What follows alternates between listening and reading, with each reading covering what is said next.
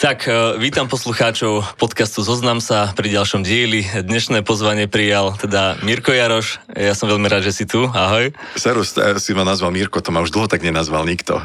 Tak Miro. um, vôbec mi to nevadí, ten Mirko. Moja mama ma volá Miroslav, ale mm. väčšina ľudí ma už pozná ako Mira Jaroša, mm-hmm. takže ma to tak prekvapilo, ale celkom pozitívne. Mal si aj nejaké detské prezivky alebo niečo také, že keď si bol menší? Mm, nie, neviem o tom. Mm-mm, neviem iba o tom. poza chrbát, keď tak niečo. Možno, možno, možno poza chrbát, keď ma niekto chcel hovoriť, ale mama ma stále volala Miroslav a mi to bolo vždy také vtipné, že prečo mm. ma volá celým krstným menom. Mm-hmm. A ostalo mi to dodnes, vlastne jej to zostalo to dodnes. tak kráľovský asi potom, alebo čo? No, ale aj si sa celkom trafil, lebo mama pozerala nejaký film o pyšnej princeznej, tesne, mm-hmm. predtým, tesne predtým, než som sa mal narodiť mm-hmm. a hovorí, že kráľ Miroslav v tej rozprávke. Ja by som chcela Miroslava. Pravím díky, mama. Potreboval som tento príbeh tomu počuť. Chcem sa ťa spýtať hneď teda na úvod. Uh, uh, mali, mali sme dohodu, že budeme mať slnečné brýle, nakoniec si si povedal, že nie. Nakoľko včera si si dal vytetovať uh, siluetu Slovenskej republiky uh, do oka. Uh, ako ti tento modný výstrelok teda dopadol? Vieš, celkom dobre. Ani neviem o tom, že ho tam mám, ale keď sa pozriem do zrkadla, tak prvá vec taká, že oh, že čo to je? V podstate praskla mi včera, včera bol som nakrúcať e, jeden spot v noci od mm. druhej do nejakej šiestej, potom mm-hmm. som si lahol do postele a keď som sa zobudil, tak zrazu krvavé oko. Pozerám, že čo sa stalo. Mm-hmm. Tak rýchlo, že očná mm, pohotovosť, mm-hmm. to som normál, normálne som bol prekvapený, že niečo také máme mm-hmm. u mhm. nás a zistilo sa, že mi praskla cievka v oku. Takže mm-hmm. teraz budem chodiť dva týždne takto a hneď som ti volal, že teda neprídem asi na ten podcast, lebo neviem, že ide sa to aj točiť na video. A potom, aj potom, jak som sa s tebou porozprával, tak som sa tak zvedomil vlastne, že uh, veď mne je najlepšie normálne medzi ľuďmi, tak čo sa mám teraz čo tváriť, že mne sa nestane taká vec, že mi praskne cievka v oku alebo niečo, je to asi normálna vec. No tak okay. mám tu za sebou okuliare, ale uh, asi si ich ani nedáme. Som rád, že si smrteľný teda, že si nakoniec aj tak prišiel a že, uh, že si mi aj poslal vlastne dopredu fotku, aby som sa ťa nezlakol. Áno. To máš, to máš možnosť tých detí, že zvyknutí, že takéto veci radšej radšej dopredu ohlásiť, aby sa te nejak nebáli, že Terminátor tak, teraz došiel. Alebo tak čo? hlavne ja som nevedel, že v akom, ako to chceš ty riešiť, túto, mm-hmm. tento podcast a nechcel som tam prísť už teda dnes tu na hotové a ty mm-hmm. mi povieš, joj, ale tak toto, toto asi nebude úplne ono. Ja neviem, aké, aké pošto ty chceš mať. No, veľmi nie. Vôbec. tak to sa teším. veľmi nie, až vôbec. Super. Um, čo sa týka modných výstrelkov, ja sa ti normálne priznám, spomínam si, že uh, keď ty si ešte bol teda začias superstar a uh, bol si tam uh, akurát mm. kolo, tuším rokové to bolo, keď si spiel Depeche Mode. Ano. A ty si si tedy vyfarbil hlavu, uh, nie hlavu, ale číro si si spravil uh, na fialovo alebo rúžovo no, s na bicykel. Ano. Tak uh, už vtedy si mal vplyv na deti, lebo ja ako začínajúci pubertiak som si povedal, že to je super nápad, že to mi rodičia nedajú dole, že to si aj ja spravím. Čože? No, nakoniec som si nedal, že bicyklovou farbou, ale dal som si zelené, modré, červené a... Mm, um, tak bolo to nepríjemné. Čo, čo si pamätám, no tak ono to dole nešlo až tak ľahko mm-hmm. a mhm. všade lieh a takéto veci, aj tak sa to mm-hmm. nepodarilo úplne mm-hmm. na dole. Takže som, nešiel... sa, som sa aj trošku pristrihol potom. Nešiel si na ješkart potom, alebo čo? Nie, nešiel, museli... nešiel som až takto, to som mal iba tie končeky vlasov, mm-hmm. také, takže boli to zaujímavé časy. Ehm, hľadali sme imič, však vieš, ja som tam spieval aj Boro Boro a takéto veci mm-hmm. rôzne v tej Superstar. V tom si sa aj tak celkom našiel, ne? Že to ma bavilo. pokračoval aj v tej, eh, však vlastne si aj prvý album nahral v Izraeli, mm-hmm. aj si vlastne prvá skladba bola Šamanka, tam tuším texty ti robil ešte Daniel Hevier vtedy. Áno, áno. A však to bolo tiež také, že Mm. Prvá pesnička bola v Ebrečine dokonca, Jala Jala. Okay. A možno preto o nej nevieš, lebo ani nemala klip a bolo to taká pesnička, mm-hmm. že mhm. na taký rozbeh. Hralo mm-hmm. to síce fan rádio vtedy trošku, mm-hmm. ale Šamanka bola taká, ktorá tak viacej v ľuďoch zarenozo, zarez... Zonovala. Čo to? Pomôžeme si. Zarezonovala. Yes. Dobre, super. A že tam, tam ma tak akože začali viacej vnímať. Mali pocit, že to je prvý single z toho albumu. Hej.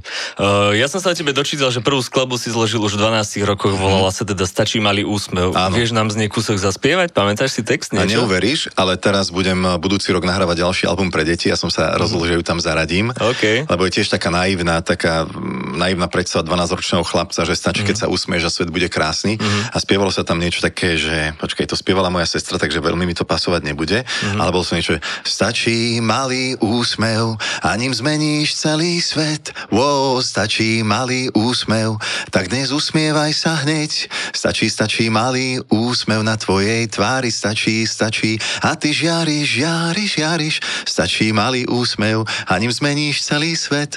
No, takže takáto optimistická okay. pesnička a som si povedal, že vôbec by to nemuselo byť zlé, pre mňa taká nostalgia, že mm. si spomeniem na to, ako, ako som mal 12 a bola to pr- moja prvá pesnička, mm-hmm. že by som to dal nejakému dieťatku naspievať teraz mm-hmm. a že by som klip postavil na tom, že budeme robiť dobré skutky, lebo mám mm-hmm. taký pocit, že sa na to trošku zabúda v dnešnej dobe mm-hmm. a že tú pesničku vydáme. OK, takže dokonca aj plány z toho z minulosti. Áno, áno, a z hodou náhod mi to napadlo asi pred dvomi mesiacmi, kedy som mm-hmm. zadal už môjmu producentovi, aby začal na to robiť hudobný podklad mm-hmm. a dokonca si necháme ten štýl takých 90 rokov v tej pesničke. OK. Nech to tak odráža tú dobu. Vravíš o producentovi. Doteraz som si ja ani než myslel, ale viem, že ty si vlastne skladby produkuješ nejakým spôsobom sám. O, ty no. si ideš za počítačom, ty si Nie. klikáš nástroje. Zle si predstavujem? Zle si predstavuješ. Mm-hmm. Ono je to o tom, že ja ne, neviem neviem hrať na žiadny hudobný nástroj. Chvíľku som mm-hmm. skúšal gitaru, potom klavír, ale nevydržal mm-hmm. som pri tom. Mm-hmm. Ale ja mám nejaký taký zvláštny talent, že ja už počujem v hlave, ako tá pesnička má znieť a mhm. obklopím sa ľuďmi, ktorí tie moje predstavy vedia splniť. A napríklad ja si vymyslím melódiu a uh-huh. text, mám to už pripravené a potom uh-huh. napríklad niekomu spievam, že takto by to malo ísť, ako som ti pred chvíľkou spieval uh-huh. a niekto sa postará o to, aby to obliekol do, nejakej, uh-huh. do nejakého, jak sa povie, aranžmánu uh-huh. a ja sa potom schválim, áno, páči sa mi to alebo nie. Uh-huh. A teraz už mám okolo seba taký tým ľudí, že už ma dokonale poznajú, čo sa mi páči a čo nie. Napríklad producent Randy Knepa, uh-huh. za ním vždy vycestujem do Prešova, lebo tam sa mi najlepšie robí. S ním si robil už prvé albumy, nie? Nie, prvý album nie, ten som nie, robil v Izraeli teda a potom eh, vlastne prelomový taký, že najradiovejší single, ktorý sa už začal takže reálne hrávať, uh-huh. uh, bola Tlaková niž uh-huh. a ten sme robili s Randym Knepom. Okay. Takže s ním a teraz spolupracujem ešte s Marekom Dankom, čo je Mark Dan, vystupuje pod umeleckým menom Mark Dan, uh-huh. má svoj vlastný projekt teraz, je producent hudobný a takisto je to klávesak mojej kapele, takže uh-huh. s týmito dvomi ľuďmi najčastejšie skladám pesničky. Uh, ty si robil producenta aj Dominike Mirgovej, tak ako potom vyzerala tá producentská práca, uh-huh. že si počúval, hodnotil, vravel, čo ako prestrihať frázy, kde ako, alebo ako to asi vyzeralo? Tak v podstate s Dominikou som to robil od začiatku skoro všetko. Uh-huh. Potom ako som sa s ňou stretol, že o čom by chcela spievať, tak som mm. urobil pesničku Nová, čo mm. bol taký single, kde si potrebovala svoje zlomené srdce vyliať a znova sa zoceliť. Mm. Tak vyšla pesnička Nová, tam som spravil tú melódiu, aj text a na tejto pesničke robil Maťo Šenc, mm. ktorý akože ho, dal tam nejaké akordy a to sme išli potom do štúdia Grandimu, Gnepovi tiež, ktorý uh-huh. to tam obliekol uh-huh. a ja som držal nad tým e, ochranu ruku, alebo ako to nazvať. V podstate je rozdiel, sú rôzni hudobní producenti. Ja som uh-huh. skôr ten výkonný producent, uh-huh. čo znamená, že zháňam na to, aby pesnička bola dobrá, zháňajú sa na to peniaze, zháňa sa potom ten reálny producent, ktorý uh-huh. to spraví a že niekto, kto drží nad tým dohľad. A toto som uh-huh. ja bol aj pri tej Dominike. Uh-huh. Mm. Čiže nie hudobný producent, ale výkonný producent. Hej. Skúsenosti si mal asi aj, uh, asi aj v podstate zo Superstar, že Dominika sa ocitla v podobnej situácii. Včera sme tu mali akurát uh, Hex a bol to teda aj Šarkan a vravelo uh, Zdenke Prednej teda, že ako to celé bolo a uh, vravel, že on vlastne ako si zakladal kapelu a snažil sa to pretláčať hore a zrazu teraz jeho partnerka, že úplne ako keby naopak, že išla do telky, vybehlo to strašne hore a že ako bola postavená v tej, do tej ťažkej situácie, kedy vlastne vlastne Beatles mania na Sloven... Aké Slovensko, taký Beatles. Poznáme. A, hej, a, t- a teraz sa vlastne ocitla v situácii, že ona sa musela, a vy všetci ste sa museli, že vo veľkom obhájiť, že či tá sláva vám teda patrí alebo nepatrí. Spomínaš si na toto obdobie nejakým spôsobom, že ako si to možno aj psychicky zvládal, nezvládal, že aké to celé bolo? Ťažké.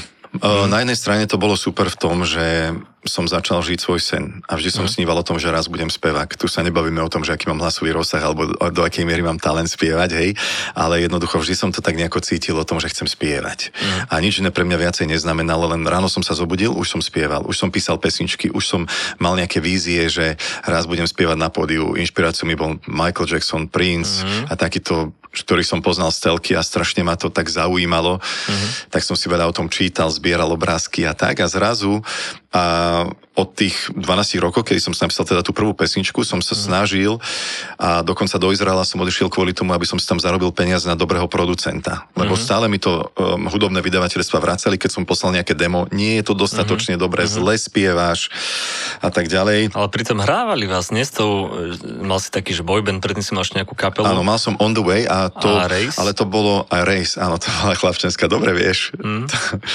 uh, ale nikdy to nebolo také, že by nám niekto dal nahrávaciu zmluvu. Ale, ne, ale nahrávali vás v lokálnych rádio, rádiách? V lokálnych rádiách nás ne? hrávali, že tam som mhm. doniesol pesničku do rádia v Žilinské rádio, napríklad Frontinus, mm. ktoré tam bolo mm. vtedy, alebo nejaké ďalšie, tak mm. ty samozrejme nás podporili, lebo sme boli lokálni, mm. ale nikdy to nezaznamenalo nejaký väčší úspech, alebo že by nás niekto chcel vydať tu v mm. Bratislave napríklad. Mm. Takže o, vlastne až koľko som mal? 24 4, 26 som mal a až vtedy, sa, vtedy reálne už som teda žil v Izraeli a nakoniec, ako si, som ti hovoril, že išiel som tam zarobiť peniaze na to, aby som si mohol dovoliť dobrého producenta, mm. lebo aj vtedy mi každý hovoril, keď som to poslal do Bratislavy, aj tie pesničky, ktoré pre regionálne rádia boli dobré, že to nie je dostatočne dobré na to, aby sa to mm. vydalo celoplošne a mm. tak mhm. ďalej. Mm. Takže som vtedy si povedal, že idem teda za zháňať peniaz na dobrého producenta. Vytipoval som si Petra Grausa uh-huh. z Bratislavy. Ten projekt B3 mali, oni boli traja producenti, aj myslím, že dodnes fungujú. Uh-huh. A som mu zavolal, že koľko by to stálo a on mi povedal, že bude stať v produkcii jednej pesničky 18 tisíc slovenských korún vtedy. Uh-huh. A že, pane Bože, 18 tisíc korún, to som v živote nevidel. Ani tak veľa prachov. Takže idem niekde si zarobiť do zahraničia. A išiel som do jednej agentúry, ktorá ponúkala takto prácu a oni mi povedali, no momentálne ťa vieme poslať do Izraela. Uh-huh. A tak som išiel do Izraela a nakoniec som v tej krajine zostal skoro 4 roky, uh-huh. kde som občas nahrával nejaké jingle, tiež som tam písal pesničky dokonca pod pseudonymom Daniel Etnik v češtine. Okay. Som to posielal do českých vydavateľstiev a zás uh-huh. mi to nevyšlo. Tak som tam začal chodiť aj na hodiny spevu a tak a potom zrazu mi kamaráti píšu práve z tejto kapely Race, konkrétne Peťo Bátor, ktorý bol jeden uh-huh. z, z hudobníkov v tejto uh-huh. zostave, že ide nejaká superstar bude na uh-huh. Slovensku, aby som uh-huh. sa prihlásil. A že á, ani nie, už veď už by som tu aj dostal občianstvo, už by som tu asi aj zostal v tom Izraeli, mm-hmm. ale normálne som ti nemohol spať, tak ma to pokúšalo, že čo ak je toto moja posledná šanca, mm-hmm. tak som dva dní na to predal všetok nábytok, ktorý som tam mal a už som sa tak chystal, že idem na Slovensko, dajme tomu, že ten, ten casting v, v Žiline mal byť, ja neviem, že vo štvrtok mm. a ja som si v pondelok začal zháňať letenky. Mm-hmm. A teraz už letenky neboli, nevedel som sa ako dostať, tak som mm-hmm. zavolal na slovenskú ambasádu a oni mi dlhovali nejakú láskavosť, tak pán, ktorý mal letieť zo slovenskej ambasády, tak mi dal jeho letenku, sa to mm-hmm. nejak prepísalo a ja som mohol odletieť za to, že som mu zobral nejaké veci na Slovensko, takže som priletel na ten casting a urobil, mm, ono niekedy takéto rozhodnutia v živote sú asi tie mhm. najlepšie mm-hmm. a spontánne, že sa mi potom eh, do tej súťaže podarilo dostať. Tak mám byť úplne úprimný dnes, keď sa na to pozerám, tak si myslím, že ma pustili ďalej, lebo potrebovali exota možno, lebo ja mm-hmm. som aj tak vyzeral zvláštne, keďže 4 roky žitie... Arafatka na krku. Áno, som žil mimo. Vieš čo, Arafatku som nemal, ale mal som Nie? ten účes taký, jak morské prasa, vieš, taký som bol farebný. Polovica hlavy o, nejaká blondiavá, druhá čierna a to sa mm-hmm. u nás nenosilo, takže ja som prišiel mm-hmm. už taký iný. Mm-hmm. Ani ako som zaspievať vedel, tak hneď som ich tam zaujal a postupoval som ďalej, potom som prišiel pred veľkú porotu a to už som nebol až taký nadšený, keď, som, keď začal ma niekto kritizovať a, a potom neskôr pred celým Nebol Slovenskom. si na to tak trošku aj zvyknutý, že keď ťa vlastne rádi odmietali, vydavateľstva ťa odmietali, tak už si asi mal aj taký trošku hrošiu kožu, že aj vlastne vyzerali si teda pôsobila ako hudobník, takže už si podľa mňa taký ten hon, alebo teda útoky na teba si už vtedy musel odbíjať. Čiže tá porota, ale vzalo ťa to napriek To bolo v pohode, vzalo ma to napriek všetkému, lebo nebolo to pred celým Slovenskom. Mm-hmm. Nebolo to pre toľkými ľuďmi. Vieš, je to iné, keď my si dvaja niečo povieme a ty mi povieš, mm-hmm. vieš, čo si mi nesympatický, alebo neviem čo, mm-hmm. nemáš talent, si celý zlý, mm-hmm. tak ok, nejak sa s tým človek vyrovná, ale keď mm-hmm. sa na to pozera celé Slovensko, mm-hmm. tak už predsa len aj ego do toho vstúpi a človek mm-hmm. je taký, že nepadne mu to dobre. Mm-hmm. A hlavne, keď už si myslím, že už som sa predsa len dostal tam do tej 50 mm-hmm a zrazu takáto sprška, tak uh, boli to veľké boje s mojim egom, aj, uh, aj slzy boli, aj som už nechcel pokračovať, aj um, jednoducho som to chcel vzdať. Uh-huh. Takže nebolo to úplne ľahké obdobie a tá sláva, o ktorej ty hovoríš, čo prišla, čo aj Zdenka si prežila. Na začiatku, aj tak ako veľmi som to chcel, tak mi to vyhovovalo, ale veľmi rýchlo som pochopil, že toto nie je spôsob života, aký mi vyhovuje uh-huh. úplne, lebo zober si, že vtedy som si prenajal byt, e, bývali sme v, na Koliskovej ulici na dlhých divoch, až dlhých divoch, Maldivy, už som tu. Priamo z dlhé diely? Ak sa, ako sa to volá teraz? Asi dlhé, ja nie som Rejslavčan, ale asi dlhé diely. No, Asi takže, hej, takže no. tam sme bývali. Ty a si tam býval, ty Áno, ja som zabudol, dlhé diely, asi hej. divy. No, aj divy to boli. No a zober si, že my sme, uh, nevedel som, nastúpil som do autobusu, však jak mm. reálne ľudia sme sa vozili autobusmi a zrazu... Mhm. bola chyba. A to bola chyba, zrazu všetci, a tam je Jaroš, tam je Koščová. A všetci utekali za nami, Mhm. mm-hmm. za nami a každý nás chytal, naťahoval. Vtedy to mm-hmm. nebolo, že mobilné telefóny ešte mm-hmm. až tak, čiže tí ľudia, aby z nás niečo mali, tak sa nás snažili dotknúť, ťahať za vlasy Oh. a pýtali sa kadečo, obklúčili nás a nemohli sme ani vystúpiť poriadne z toho autobusu. Veľký mm-hmm. rozruch to narobilo a potom už niekde bývaš si rád, že prídeš domov do bezpečia a zrazu ti zvonia, zvon, zvonia cudzí ľudia na zvonček, lebo vedia, sledovali nás, že bývame mm-hmm. tam niekde v tom vchode a zistujú, kde behajú teraz po schodoch, hore dole, susedia sa hnevajú, vchod je popísaný odkazmi, mm-hmm. zvonia kade komu. Mm-hmm. Takže nebolo to veľmi príjemné obdobie, ti poviem potom. Znie to úplne otrasne, popravde. No, aj to také bolo, že č- ja mm. som eh, vtedy niekoľko mesiacov žil iba medzi štyrmi stenami a dostal som takú fóbiu, že sa mi že som sa ani nevychádzal z bytu. Fúha. A bolo to, dlho ma to držalo. Možno aj rok, kedy som bol ešte taký ostražitý. Mm. Až keď potom prišla druhá superstar, našťastie prišla tretia, kde bola aj teda Dominika Mirgová mm. a tá pozornosť sa upriemila na niekoho úplne iného. Mm. No ale na vás podľa mňa, akože vy tá prvá, e, prvá desiatka, 12? Desiatka, Nás však? bolo 11. 11. Mm-hmm. Aj s divokou kartou. Aj so s divokou Peťo kartou, ktorú Kotula? sa Peťo Kotula, dobrý si. Fúha. Hej, hej, hej. Vedel by si ešte všetkých vymenovať inak? Podľa mňa, podľa mňa by sme to mohli, no, Peter Kelečený, Martin Kelečený. Martin Kelečený. Áno, Maťo Kelečený, ten, ideme podľa toho, kto ako vypadol. No tak to si už netrúfam. Ale potom bola Peťa Humenianská. Áno, druhá vypadla Peťa Humenianská. Potom išiel uh, Peťo Kotula. Peťo Kotula. Áno, to bola okay. divoká karta. Mm, Potom bolo veľké prekvapenie, zo súťaže vypadol Peťo Konček. Peťo Konček. To sa nečakalo. OK. Mm-hmm. Viem, že potom bola, no už asi ďalej to nedám. Samko Tomeček. Samko Tomeček, potom ty. Potom som bol ja. Potom Robo Som vypadol. opitý vypadol, lebo neprišiel niečo na zvukovku v dobrom stave, takže No. to sa tak, za, tak sa to tak, že odstupuje, nie? Či čo? Odstúpil Robo Mikla, No, môžeme to tak, tak nazvať. dobre. Potom bola Zdenka mu. a prvá trojka Zdenka. to už dáš. A potom však Mar- Martina bola druhá, Katka prvá a tretí bol bez deda teda. Áno, presne tak. A všetci v podstate doteraz hrávate až na teda... Pár ľudí už nerobí hudbu, ale s mnohými sa stretávame aj nedávno. Hej. Paľo Habra nás zavolal, keď bolo finále Československej Superstar, tam sme sa stretli. To sa chcem A to spýtať, bolo že úžasné. aké to bolo také reunión, lebo však všetci ste vlastne o... To bol 2001? Tak nejak bol Uh, prvé Superstar? Nie, 2005. 2005, takže vlastne ubehlo čo, 17 rokov? No, veľa. Po veľa 17 času. rokov sa teda stretnete, že... Tak, Tak čo? my sme sa občas niekedy stretávali, lebo oslovila ma nedávno aj predtým, než sme sa stretli, možno dva roky Mhm. predtým Maťa Šindlerová, tiež som jej pomáhal s nejakou pesničkou Mhm. a s Katkou Košovou sa bežne stretávame takisto s Tomášom Bezdedom a ob, s, so Samkom Tomečkom tiež Mhm. som sa stretával, takže to nebolo pre mňa až také prekvapenie, ale bolo, bolo to strašne super. To sa veľmi ťažko vysvetľuje, ale to, že sme sa stretli a že všetkých nás spájalo to isté puto, tá superstar, v ktorej sme znova boli vystúpiť ako keby, Mhm. tak to bolo veľmi dojímavé a emotívne. Myslím si, že pre všetkých, tak ako aj Katka Košová tam nechcela ísť, Mhm. tak tým, že prišla, tak uh, potom mi hovorila, že je rada, že urobila takéto rozhodnutie.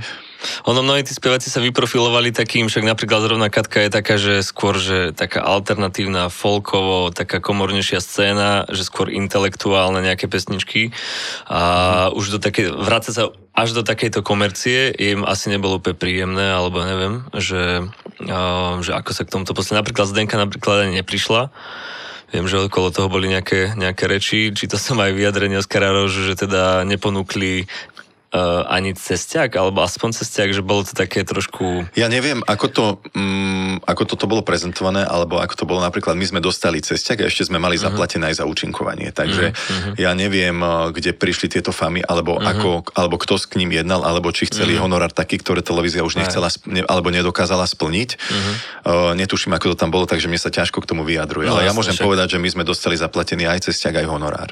Hej, OK. A ne, nezdá sa mi, že by neponúkli o, každému z nás o, rovnaké teda podmienky, mm-hmm. že za mhm. rovnakých podmienok by sme tam mali ísť.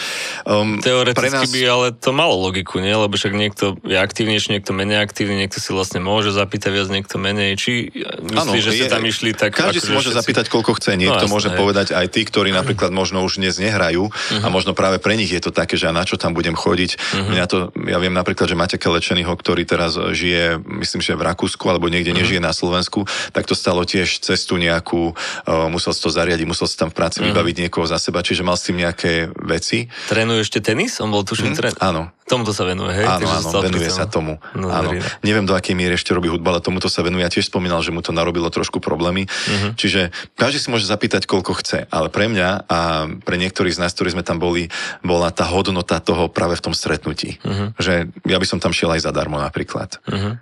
Hej, čiže už len to, že vidieť sa na takom nablískanom superstarovskom pódiu znova mm-hmm. a zažiť tú emóciu a znova sme spievali tú pesničku, sme ju prespievali na novo.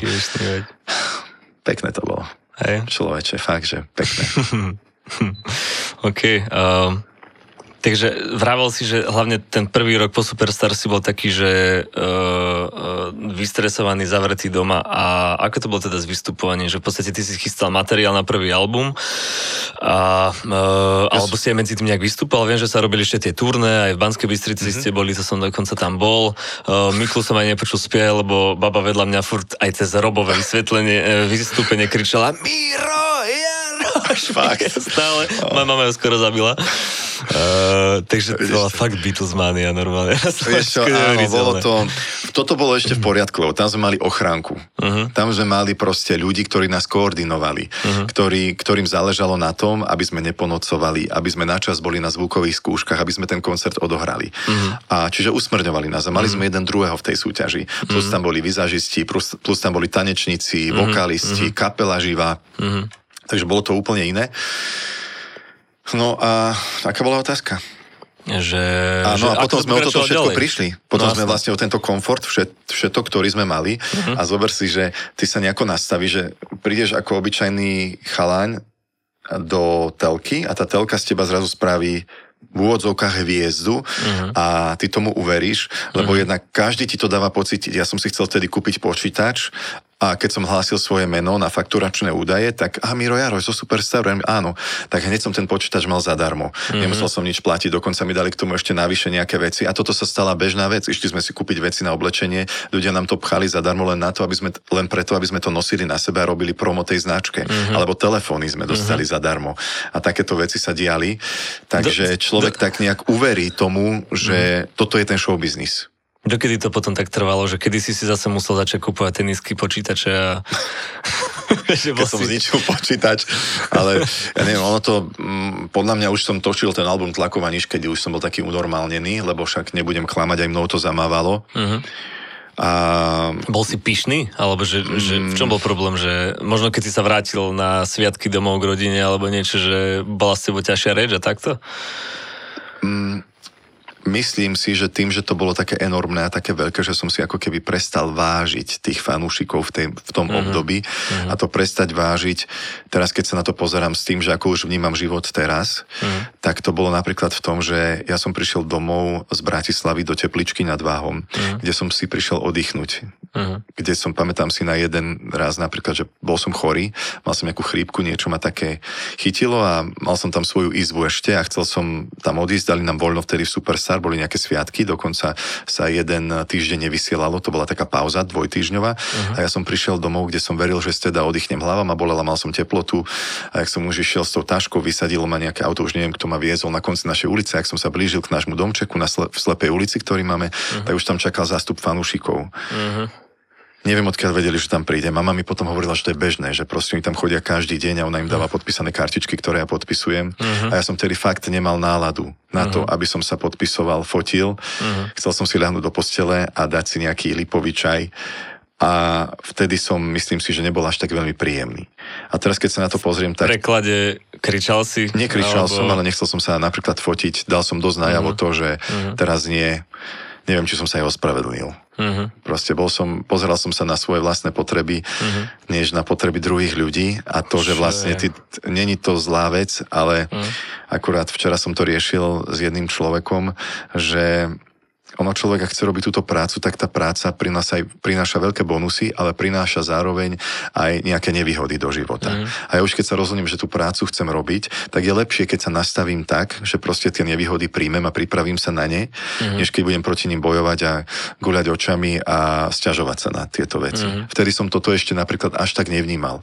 Mm. Ale teraz napríklad tá situácia, aj keď projekt, ktorý teraz robím, je dá sa povedať, že úspešný. Nedá sa to porovnať s tým, čo sme zažívali tam mm. a že naozaj človek bol rád, keď bol chvíľku sám zavretý na izbe a nechcel som čeliť tomu, že niekto mi donesie živého psíka, ako sa to stalo tiež. Hej, mm-hmm. že to mhm. máš dáček odo mňa. A teraz čo robíš? Čo robíš s tým psíkom? Ja mám rád zvieratka, ale ja sa o ňo neviem Aha. starať. Mm-hmm. A teraz vieš tam fanušičku, ktorá nechápe, prečo ho nechceš prijať. Mm-hmm. Je to bolo to veľmi zvláštne obdobie. Akože bol to záhul aj pre mňa a dnes, keď sa na to pozerám, tak mohol som eh, potlačiť to svoje že som sa vnútorne necítil dobre, mohol som vysvetliť, minimálne to vysvetliť tým mm. ľuďom, prečo. Povedať úprimne, som unavený, som chorý, chcem ísť za mamou. Tak. Hej, hej. Mm. A vtedy prvá vec, čo mi napadlo, bože, už je to tu zas. Mm-hmm. Hej, čiže mm. mal som takéto nastavenie v tej dobe. V asi najnovšej skladbe Nazrel som do seba, nenazrel som do seba, mm-hmm. pardon, spievaš. Myslel som, že láska počka a hlúpo rodiny sa vzdal, no k sláve, hoď je príjemná, sa nedá pritúliť.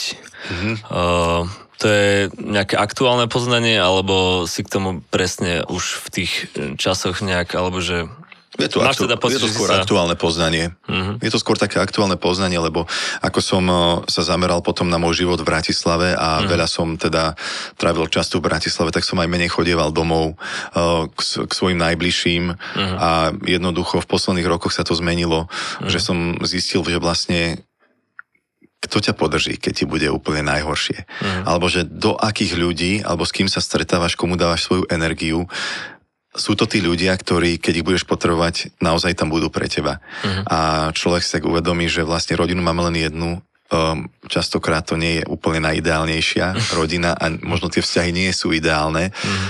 ale je to rodina. Uh-huh. A mojim, uh, mojou snahou sa stalo to, aby som uh, tie vzťahy v tej rodine aby sa začali vylepšovať. Uh-huh. A musel som začať od seba. Okay. Takže sa to Ma, potom... Máš dokonca pocit, že si uh, takto, že to, kam si sa dostal, by nebolo možné, keby si neobetoval zrovna túto nejakú intimitu kruh rodiny, alebo si už teraz zostupom myslíš, že sa to dalo kombinovať od vždy do vždy? Neviem to takto z istotou povedať, lebo vždy som myslel, že robím najlepšie, ako viem na danú situáciu a na uh-huh. svoje dáne nastavenie a na svoje presvedčenie, aký, aký by mal život byť. Uh-huh. Hej. Kedy som dlho nevedel odpustiť môjmu otcovi, e, že veľa pil, a však potom aj zomrel teda. Mm. Takto, že mal som v sebe veľa hnevu. Mm až som došiel k tomu, že aj ja som sa mohol inak chovať a nie stále ho za to kritizovať. Snažiť sa ho možno viacej pochopiť, prečo pije.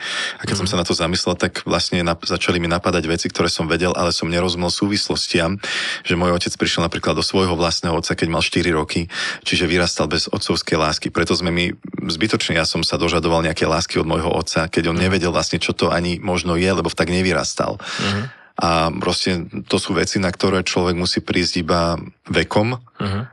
A toto, keď som sa naučil, tak som sa aj na ten život pozeral inak. A teraz mi to je ľúto napríklad, že aj keď už teda zomieral môj otec a moja mama chcela, aby sme sa zmierili, lebo mali sme komplikovaný vzťah, tak on uh-huh. ma um, neprijal.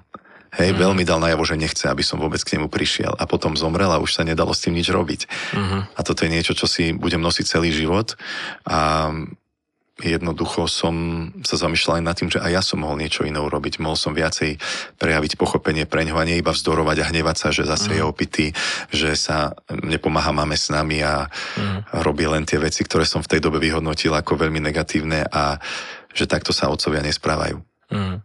Čo je ale zaujímavé, že napriek tomu, že si nemal ako keby úplne tú, uh, ti neukázali možno tú otcovskú lásku, tak napriek tomu ti to ide výborne s detkami, že uh, vieš s nimi pracovať, vieš s nimi komunikovať, že um, nejakým spôsobom si uh, si normálne študoval, že nejaké pedagogické vzdelanie si riešil, aby si vedel, ako sa k tým deťom správať, alebo to proste prirodzene nejak same naskakovalo, alebo...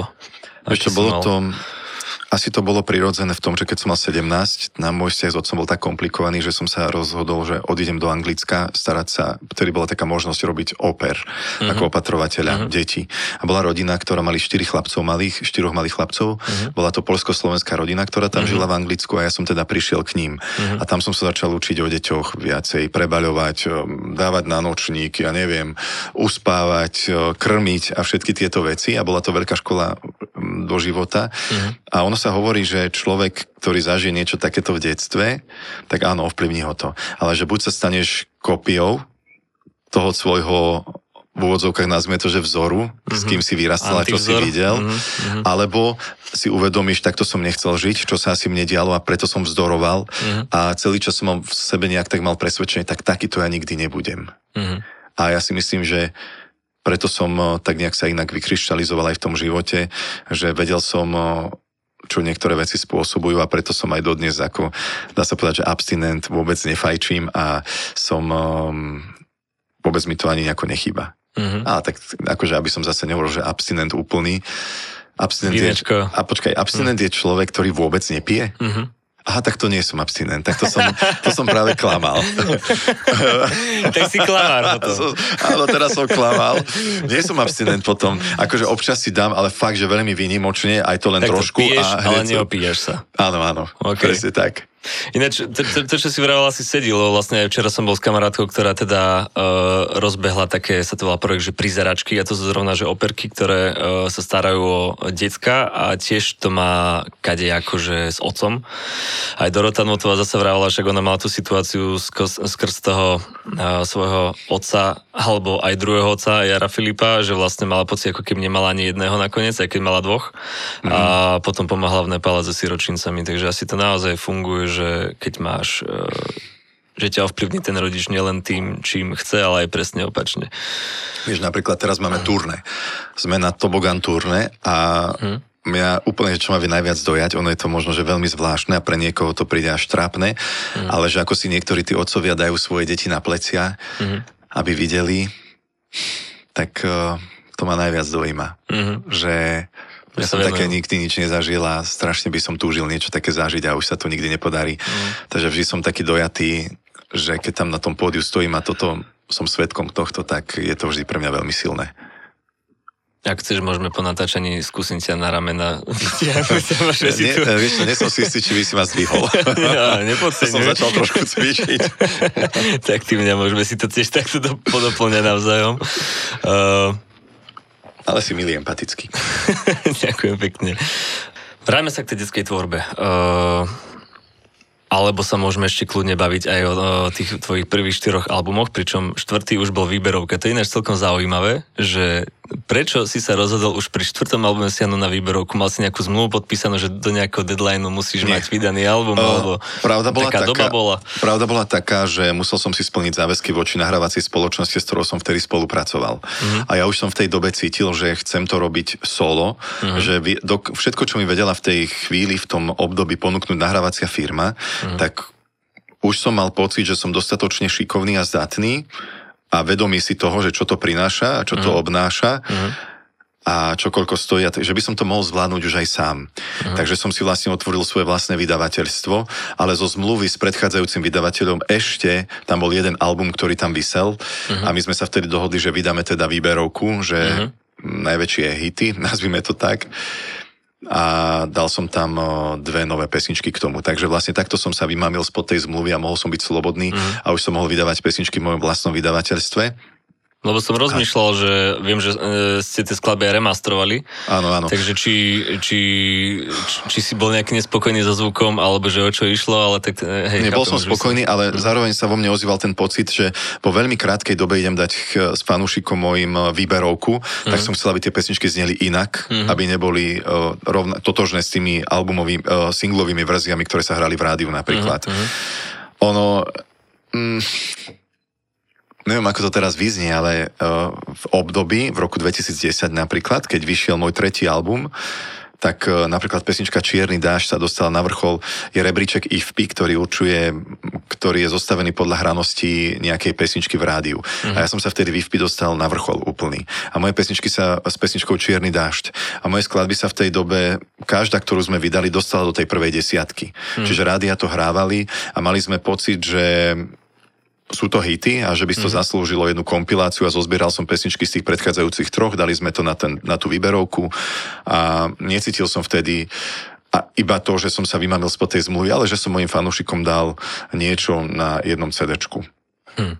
Takže takto som to vnímal. Je zaujímavé, že v podstate uh, aspoň teda ja z nejakej teda mojej bubliny uh, som ťa v podstate po šamánke ako keby prestal vnímať na dlhšie a vlastne až potom uh, som si zase začal vnímať, keď začal robiť detské skladby.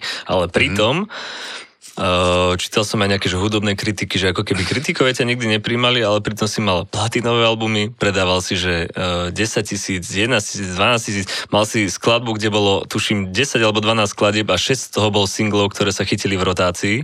Že... Mm. Neviem, či, aj, či to nebolo aj 7 dokonca. Že, že Taký najsinglovejší album bol. A podľa mňa tento, tento uh, nejaký motív, nazvem to hon na Jaroša, e, bol vlastne už superstar, že, že Habera kritizoval, ale pritom ťa babi žrali. Potom uh, hudobní kritici ťa kritizovali, ale pritom sa ti darilo. Uh, Vieš čo, ja si myslím, že to je spôsobené tom, že aký máš, ako máš nastavený štandard. Že čo ty pod, uh-huh. uh, hudobní kritici väčšinou sú o to, aby sa teda vyjadrovali k dielam. Mm. Hej? A to, to môže každý. Ja tým pádom, že ja vydávam pesničku, tak už musím rátať s tým, že sa, že sa verím samozrejme, že sa ľuďom bude páčiť tak ako mne, lebo som ju vydal, mm. ale samozrejme sa nájdú aj ľudia, ktorí, ktorým sa nepáči pesnička, potom sú ľudia, ktorým nevyhovujem ja ako osoba, mm. som im nejakým spôsobom nesympatický, tak nedajú tej pesničke ani šancu a potom je tretia skupina ľudí, ktorá ma veľmi nemusí, ale povedia si, ale, tá, ale tú pesničku spravil dobre. Mm. Hej, čiže hudobní kritici aj e, v šovke vnímam to tak, že tam uh, asi tým, čo som ponúkal a že som robil ten stredný prúd, ten pop, uh-huh. čo nebolo niečo výnimočné, uh-huh a zrazu aj by som povedal, že čo si myslím, že im najviacej vadilo, bol môj možno hlasový prejav uh-huh. a že ako to dávam von, pretože ja nie som nejaký, že mega dobrý spevák, ale viem si napísať pesničky napríklad na mieru, že som autor uh-huh. tých pesničiek, uh-huh. tak aby to mne pasovalo, aby som bol v tom komfortný, aby som zbytočne nemusel sa predvádzať, lebo zistili sme, že mám aj ja vyše troj, trojoktavový hlas, uh-huh. ale že jednoducho v niektorých tónoch už to neznie pekne. Uh-huh tak nebudem teraz poslucháčov nútiť počúvať tie farby, ktoré mi nevyhovujú, ale budem sa mhm. držať v tom svojom safe mhm. priestore uh-huh. a preto som tie pesničky nahrával, ako som nahrával. Pre niektorých, niektorí mi vyčítali to, že mám nízky hlasový rozsah, uh-huh. že jednoducho, že to je skôr rozprávanie než spievanie. Teraz je to trend nakoniec. A teraz je to trend, ale tak už jednoducho je to o tom nastavení, že ak, aký čo človek očakáva od tej hudby, ktorú som robil. Uh-huh. A mhm. popová hudba, tá, ktorú som robil, tak nikdy nebola kritikmi nejako uznávaná uh-huh. a velebená alebo chválená. Uh-huh. Bolo čas výnimkam nejakým, ktorým ktorí dostali na toto také dobré kritiky. Máš dojem, že možno, uh, lebo sú skupiny, ja neviem, že, že keď si spomeniem, to je ináč zaujímavé, že, že ty si v podstate taký kontroverzný, pričom ty si úplne normálny chalan, vieš, že, ja že nie si nejaký, že nie si ani drzý, nie si protivný, neotváraš si nejak hubu alebo čo, že proste si si úplne, že e, mierny a v poriadku, ale proste napriek tomu, že po tebe išli ako po udenom, alebo čo, že, že či to, e, či vnímaš možno aj to, že ako si vral, že sú tie tri skupiny ľudí, že v podstate Justin Bieber niečo obdobné, že, že buď toho veľmi majú radi, alebo ho veľmi nemajú radi. A ja mám pocit, že čím menej ho, čím viac ho neznášajú jedni, tak tým viac sa ho zastávajú a ako keby ochraňujú a, a tí druhí. Že máš takúto skúsenosť možno aj ty, že ja neviem, že niekto po tebe E, niečo vypálil a práve, že si videl možno v komentároch na Facebooku už v dnešnej dobe to je asi tak, že sa ťa práve, že ľudia zastávajú o to viac? Áno. Je to tak, Je to pravda. Je to tak, ako hovoríš. Ono, a ja mám takú tú tendenciu, že napríklad keď mám nejakého obľúbeného interpreta svojho a niekto mu naloží, uh-huh. tak ja mám pocit, e, že potrebujem si ho zastať, pretože uh-huh. pre môj život ten interpret uh-huh. znamená veľa. Uh-huh. Jednak sa stotožujem s jeho pesničkami, pomáhajú mi, keď mám ťažkú chvíľu a tak ďalej. Uh-huh. A jednoducho chcem vyjadriť tú sympatiu v nejakej diskusii niekedy. Uh-huh. Hej, čiže ono, keď sa ozve nejaký kritik, ktorý napíše negatívne niekedy, často aj vulgárne alebo škaredo, o, aj na mojej stránke dodnes sa to stáva. Uh-huh. Veď aj keď mám tento detský projekt, tak uh, tí fanúšikovia, ktorí zase ten projekt majú radi, tak sa zrazu ozvú, lebo inak nemajú dôvod. Uh-huh nemajú dôvod a keď ich niekto takto vyprovokuje, tak sa zrazu ako keby zmobilizovali mm-hmm. a mhm. začnú tam medzi sebou bojovať. Ja to veľmi nemám rád, keď uh-huh. sa môj Facebook, lebo na Instagrame sa takéto veci nedejú veľmi, ale na Facebooku skôr, uh-huh. keď sa tam začnú ľudia medzi sebou hádať, dohadovať a keď potom medzi uh-huh. sebou sa um, vulgárne častujú takýmito všelijakými slovami, uh-huh. tak to mi prekáža. Vtedy si až tak poviem, že musel, prečo sa toto musí diať na mojej platforme, na mojom priestore uh-huh. a vtedy už mám niekedy chuť niekoho aj bloknúť. A niekedy sa to stane, že aj bloknem. Keď je niekto naozaj už fakt, že mm, veľmi veľmi vulgárny. Ono sa o tom veľa rozpráva, ale nie každý sa na tom zhodne, lebo jedna vec je nejaká sloboda prejavu, hej, a druhá vec je, že moderovanie diskusí.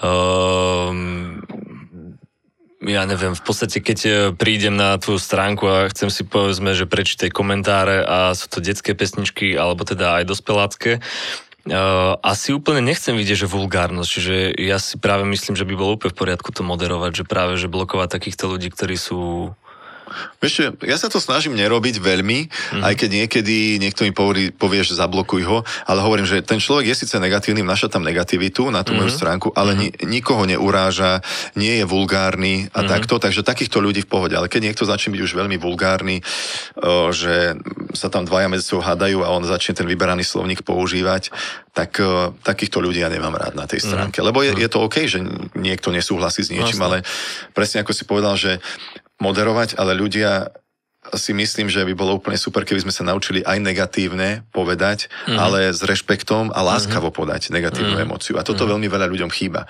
Ľudia sú takí, že idú na prvú bez hlavy, mm-hmm že niekto ti dá facku, tak mu tú facku vrátiš a nezamyslíš cez, sa, prečo mi ju dal. Hlavne cez internet, uh, tak to ja sa možno chcem spýtať, že ako to vyzerá live, keď si proste offline niekde, ja neviem, na koncerte, alebo aj možno v obchodnom centre, či máš takéto nejaké skúsenosti, že sa ľudia k tebe uh, že sa k tebe dostávajú aj takéto nejaké negatívne uh, recenzie, pripomienky aj v takomto normálnom bežnom živote. Ale že či je to internetová záležitosť, alebo už tí ľudia postupujú aj v normálnej sfére.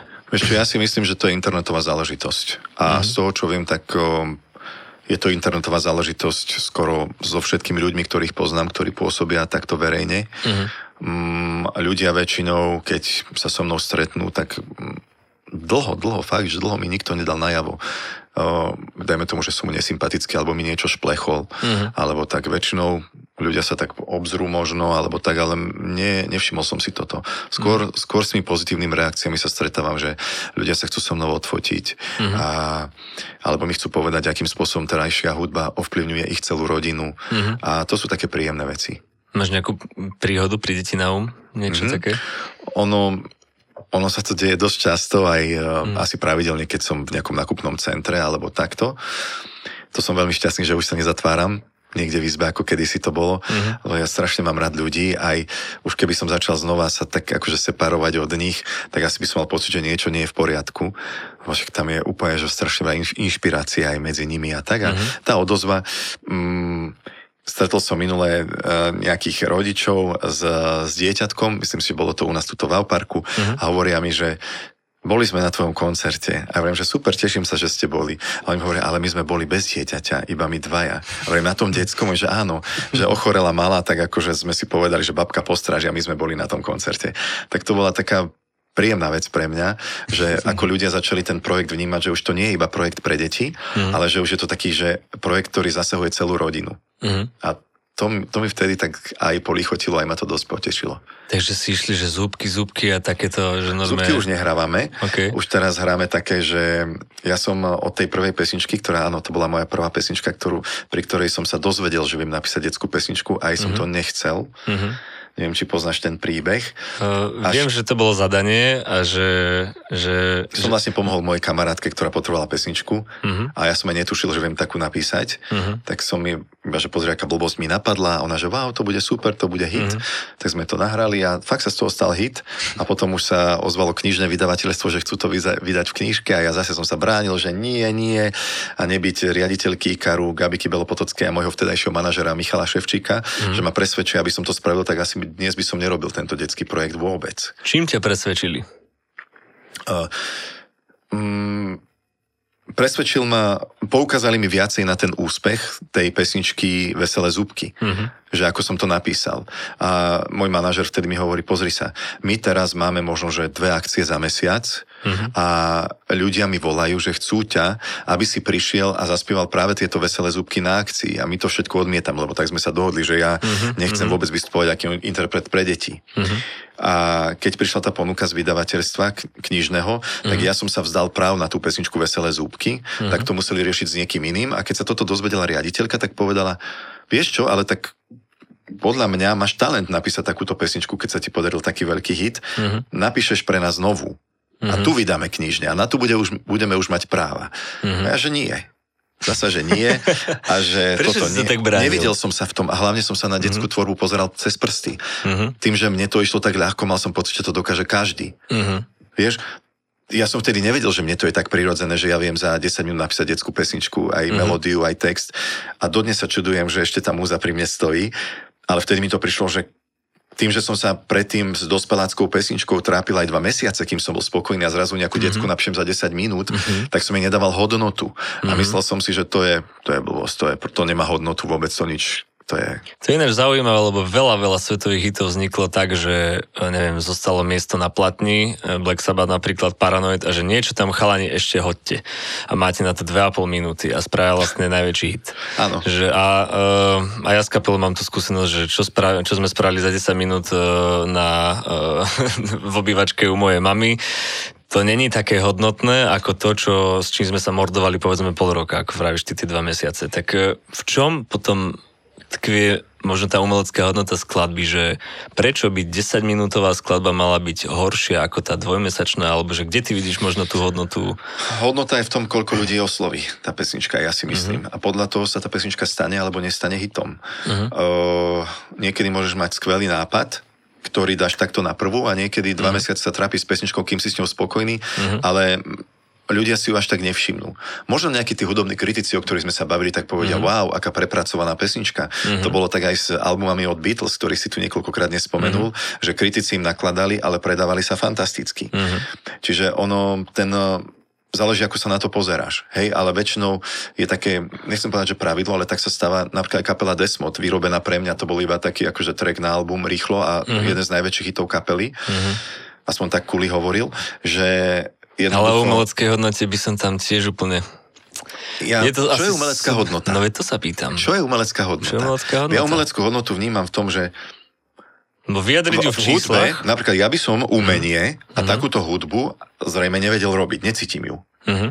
Ja necítim hudbu tak, že uh, teraz sa mi niečo mení. Ja som silne napríklad ovplyvnený komerciou a vždy som mal rád komerčnú hudbu, uh-huh. kde viem, že nejaký hit, ktorý počujem v rádiu, že už uh-huh. pri druhom počutí si ho viem zaspievať a spravím uh-huh. pekný deň. Uh-huh. A toto má pre mňa hodnotu. V tomto je pre mňa ja to volám umenie, lebo okay. je umenie napísať aj takýto hit, Coco uh-huh. Jumbo, alebo What is Love z 90 rokov. Uh-huh. Aj to je pre mňa umenie. Hej? Uh-huh. Aj to je pre mňa umelecká hodnota toho, že dokážeš to napísať tak, že sa to dotkne mnohých ľudí, mnohých to potom sprevádza pri najkrajších životných veciach, či už na svadbe, alebo ja neviem, pri skončí školu a s kamoškami idete von a práve táto pesnička tam hrá a vždy to máš navždy s tým spojené a má to pre teba mm-hmm. veľkú hodnotu. Čiže okay. ja si myslím, že hodnota skladby je v tom, že koľko poslucháčov si nájde, hej? No, um, Alebo... ako si ju ľudia ob, obľúbia. Uh-huh. Lebo niekedy máš pesničky, ktoré sú iba klavír, ale má tak silný text, že tá pesnička sa ti rovno do srdca borí. Uh-huh. Say something, I'm giving up on you. Že uh-huh. jednoducho nevieš to dať potom von a a tú obrovskú hodnotu to má pre teba, lebo toto som práve vtedy uh-huh. potreboval počuť, keď som bol na pokraji zrútenia. Táto pesnička ma zachránila, táto pesnička ma, uh-huh. mi pomohla. A vtedy sa ťa ja spýtam, má tá pesnička hodnotu, či nemá? Hmm. Tá pesnička s klavírom a s nejakou jednoduchou melodickou linkou. Krása je v oku pozorovateľa. Možno aj tak. Hmm. Potom, uh, OK, uh, mám okolo seba veľa takých umelcov, ktorí napríklad uh, vyslovene, že idú po YouTube videniach. Uh, je to také číselné vyjadrenie ich uh, úspechu, by som povedal.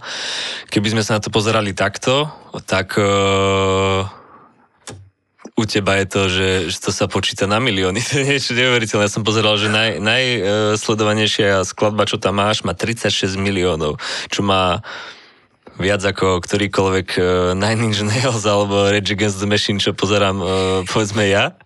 A uh, keď teraz uh, robíš tie dospelácké pesničky a povedzme, že nedosahujú taký istý výtlak uh, v týchto počtoch, bavím sa vyslovene o tých číslach, uh, máš pocit, že uh, že je to slabšie, alebo že máš, demotivuje ťa to, keď napríklad teraz si spravil teda, napríklad e, nie teraz, ale keď si videl skladbu Hora, uh, neviem koľko tam má teraz uh, videní. Uh, neviem, možno cez 200? 200 tisíc. Možno niečo cez 200 môže mať. Tak ako to potom vníma, že nie si z toho taký nejaký nesvoj, alebo? Mm, bol som. Uh-huh. Bol som. No si zvyknutý už na tie... Jednak áno, uh-huh. áno, lebo som si zvykol proste, že tá moja tvorba sa stáva s takýmto ohlasom. Uh-huh. A chvíľku mi trvalo, možno keď som eh, zistil, keď som išiel sa pozrieť po týždni, napríklad ako sa darí pesničke Hora, uh-huh. ktorá je určená dospeláckému publiku, tak mala pekné čísla, ale keď som to porovnal s tým, ako keď, dám, keď dáme von rodinný klip, nejaký pre deti, uh-huh tak to sa nedalo s tým porovnávať. Uh-huh. A najprv ma to zaskočilo a potom som, potom som presne tak ako dnes s tými okuliármi, či teda vadí, že mám cievku prasknutú v oku alebo nie, si tak znova sadol a hovorím si, že to, čo zažívam s detským projektom, to je nadpriemer. To, to je fakt, že veľa. To je, mhm. to je taký level a tak veľa ten projekt si získal ľudí, že to sa nedá porovnávať s týmto. Uh-huh. Keď si kliknem na moju horu napríklad a na niektoré pesničky, čo sa v súčasnosti hrajú v rádiách, uh-huh. tak niektoré majú ešte menej pozretí. A pritom sú to veľké rádiové hity. Uh-huh. Hej, čiže hovorím si, potom som sa tak uvedomil a pomohol mi vtedy aj môj producent hudobný Randy Knepa, uh-huh. u ktorého veľa rádiových hitov vzniká, ktoré sa dosta, teraz dostávajú na priečky IFP, na jednotku, na dvojku, trojku. Uh-huh. Tak mi povedal, ale pozri sa napríklad, to, co sa teraz je najhranejšia pesnička v rádiách a porovnaj si to s tými pozretiami, čo máš na tej hore. A mal pravdu že bola tam možno polovica. Čiže podľa mňa ten úspech sa nedá takto merať, ale áno, môjim egom to zamávalo, keď uh-huh. som videl ten nepomer najprv, najprv uh-huh. taký, ale o tom to je, že každý z nás máme ego a potom sa s tým egom vieme rozprávať uh-huh. a vieme, môžeš zostať stále sklamaný a nahnevaný na celý svet, že uh-huh krivdu cítiš, veď som dva mesiace robil na tej pesničke, ako to, že decka za týždeň, ktorú mám aj nahratú na týždeň, aj, za týždeň aj vydanú aj s klipom, má také veľké pozretia, že jednoducho sa uvedomí, že vlastne sa poďakuješ tomu životu, že vôbec máš stále múzu aj na takéto pesničky a mhm. hlavne dospelácky album som vydal preto, že už som mal potrebu dať všetky tie nápady, ktoré za tú nazvem to, že detskú éru, 9-ročnú, lebo už je to 9 mm. rokov, wow. tak som potreboval dať von a nahrať, aby som bol šťastný. Mm-hmm. A mhm. potom som sa musel sám seba spýtať, urobil som to preto, aby ja som bol šťastný, alebo, pred, alebo moje šťastie dosiahnem iba vtedy, ak si to budú ľudia kupovať a budú sa na tých pesničkách fičať. Mm-hmm. A toto je dilema. Mm-hmm. Až nakoniec som zistil, že nechal som sa tiež pohltiť tým takým, že však ľudia si to kúpia a bude sa im to páčiť a znova získam mm-hmm. to mhm. také sebavedomie aj v tej pesničke, v tvorbe pre dospelákov. Mm-hmm. A keď som sa vrátil potom k sebe, som si uvedomil, že nie je to také neúspešné, ako som si v mojej hlave vytvoril, tie mm-hmm. dospelácké veci. A keď som to porovnal s, s ľuďmi, lebo však s kým môžeš konku- uh, si to porovnávať? S repom asi ťažko, lebo, je, to, je, lebo je to pop. Je úplne úžasné, že ty si sám vlastne konkuruješ ako keby. Vieš, že ty v podstate ako Vidíš keby, že, že, že vlastne rieši tu... Ale, Nenapadlo mi to. Ale to je zaujímavé, to je zaujímavé že, že podľa, ináč, podľa mňa veľa zase spraví aj ten, eh, ten eh, taký, že že užívanie jedného a druhého, že, že koľkokrát si detskú pesničku pustí ten, to isté dieťa, alebo ty strojčia tomu istému dieťaťu, lebo uh, mám štvoročnú doma a viem, že keď má niečo rada, tak každé ráno mi dobre padne sa jej na 10 minút tak trošku úplne úprimne poviem zbaviť a ešte si tak rozlepiť oči sám, sám niekde. Uh, kdežto, uh, aj keď ja aj dospeláckú tvorbu púšťam, no neviem, ale dospelácká tvorba je presne v tomto iná, že, že to si asi človek nedá 5 krát po sebe potom a, a takto. Ale dá nejaký ten hit, ktorý ťa chytí, asi, tak hej, si dáš. Niektoré, ja hej. si dávam niektoré dospelácké takto. Čo napríklad? Po sebe. Či sa takto, že bere? Ja mám veľmi rád uh, tú hudbu z 90 rokov a Janet Jackson, uh-huh. to je mhm. moja akože star, uh-huh. najväčšia. Neviem ani prečo vysvetliť to, ale jej hudbu, keď sa niekedy k tomu dostanem aj 5 krát si pustím, aj 10 krát si pustím. A teraz uh, z nových pesničiek, ktoré vychádzajú, tak uh, teraz bude mať napríklad unikla už pesnička Elton John a Britney Spears, čo budú mať duet, tak to ma celkom zaujalo, ako to bude znieť potom, uh-huh. čo mal ten duet s Dua Lipou, uh-huh. ktorý bol fantastický. Uh-huh. Tak už sa aj ku mne do mailovej schránky dostala tajná kopia, že to uniklo. Ale takto. Tak to počúvam teraz veľa. Aha. Prenikol si do tých štruktúr takýmto spôsobom, že, že si, si v nejakom mailing liste No dá sa to tak no. povedať. Ale teraz sa červená, teraz sa hambím, lebo proti pirátstvu tu bojujeme, ale ide, ide o to, že to liklo celosvetová, poslal mi to jeden kamarát, že mm. počúvaj, ako to bude znieť. Nie je to ešte hotová pesnička, je to ešte Aha. iba demo, ale Aha. už si celkom na tom fičím. Mm-hmm. Ako jeden z prvých Slovákov sa dá povedať, hej? Uh, bol to Slovak, čo mi to poslal, tak jeden Aha. z prvých možno. Aha. Tak uh, asi hej, no. Verina, uh, chcem sa ťa spýtať, keď si teda switchol do, na, že si, si vlastné vydavateľstvo spravil a od 5. albumu vlastne si všetko vydávaš sám. Uh, aké sú vlastne výhody, nevýhody tohto? Čo, čo je to vlastne, že vydávací album? Že riešiť si PR alebo, uh, alebo vlastne, že o čo ide? V, v, čom, v čom je to lepšie robiť si to sám? Uh, v čom je to lepšie, že si zodpovedáš sám za všetko, uh-huh. a máš e, väčšiu vôľu, nikto ťa netlačí, uh-huh. nikto ti nedáva deadliny, uh-huh. urobím si to podľa seba, nevráti uh-huh. mi vydavateľ demo nahrávku, že sa mu niečo na tom nepáči, alebo nemusíš no. bojovať s niekým. Máš ty problém s deadlineom, keď e, dokáže za týždeň vybaviť vec? Mm. Alebo za dva mesiace, lebo niektorí nahrávajú jednu skladbu aj pol roka. Podľa mňa ty si v tomto celkom rýchly. Hej, v tomto som celkom rýchly, ale napríklad mne to dalo obrovskú slobodu. Uh-huh. Tým, že poviem si, že aha, už mám dostatok pesniček, tak teraz vydáme album. Uh-huh. Že nestáva sa mi to tak, že poviem si, treba znova mm, vydať album, lebo treba zarobiť niečo a tak ďalej. Uh-huh. Hej, som zistil, že pre mňa primárne ten úspech nie je v tom, že koľko to zarobí, ale že ja som šťastný a že uh-huh. ten úspech považujem za to, že mal som úzvu a napísal som novú pesničku. Uh-huh. Hej, možno, možno sa mi to ľahko hovorí, minulé sa ma jeden kamarát pýtal, vieš, že ty hovoríš, že tie peniaze e, nepatria k tomu, ale vieš, tým, že teraz už ti ten projekt niečo zarobil, ty už sa nemusíš strachovať o nejaké veci existenčné uh-huh. na teraz, lebo to sa všetko môže samozrejme zmeniť a preto si ty povieš, no tak ja si vydávam pesničky iba takto. Skúsi predstaviť, že, že teraz nemáš tu to, čo si už zarobil na tej uh-huh. hudbe, uh-huh. a že začínaš od, od nuly vlastne. Uh-huh. A musel som uznať, že má pravdu že to, čo mi ten projekt už zarobil a čo mi dalo vlastne aj to sebavedomie a pocit toho, že to robíme dobre, že niečo mm. dokážeme urobiť pre ľudí, lebo hodnota človeka je aj v tom, čo robí pre druhých, nie iba sám pre seba, mm-hmm. tak um, to je veľká sloboda. A to, uh-huh. to že som už, keď, keď som začínal s tým vydavateľstvom, tak som nemal takýto, nemali sme ešte peniaze a vlastne som chodil a prosil som sponzorov, aby uh-huh. nás podporili. Išli sme nahrávať do Prešova za Rendym, tak som eh, prosil uh, hotely v okolí, či tam môžeme prespať zadarmo za nejakú reklamu. Uh-huh. Reklamu, ktorú som im ani nevedel poriadne dať, uh-huh. lebo som nemal uh, nejaký úspech a nejaké sledovanie veľké, že by uh-huh. ma niekto followoval uh-huh. a vtedy neboli ešte Instagramy a face, no, Facebook bol, ale Instagram nebol. Uh-huh tak eh, bolo to veľmi ťažké obdobie. A človek potom keď nájde človeka, ktorý ťa podporí, lebo napríklad, ja neviem, zo sympatí, že tiež mal kedysi sen, mu to možno pripomenie jeho samého, uh-huh. tak eh, toto isté, ja som veľmi vďačný ľuďom, ktorí ma podporili na začiatku, keď eh, som začínal a uverili v môj talent. Chceš a... nejakých menovať? Takto spätne? No, áno, môžem, napr- môžem menovať napríklad, keď už hovorili sme o tom hoteli, tak Julo Merkovský. Uh-huh tak e, to bol ma, e, majiteľ trátorie penziónu v Prešove mm-hmm. a ten mi tam dovolil prespávať. To bolo, začali sme síce s Dominikom Mirgou, lebo vtedy sme s Dominikou mm-hmm. tam nahrávali a mm-hmm. nemali sme žiadne peniaze, iba veľkú výzvu, že z Dominiku vrátime na hudobnú scénu. Mm-hmm a on nám dovolil, aby sme tam teda mohli spávať. A dokonca potom to bolo tak, že vždy, keď som išiel do Prešova nahrávať, tak už z takej lojality som išiel tam k nemu. Mm-hmm. Nie, ale nielen z lojality, lebo má tam fakt, že veľmi pekný penzión, mm-hmm. je ten, kde chodievame. Mm-hmm.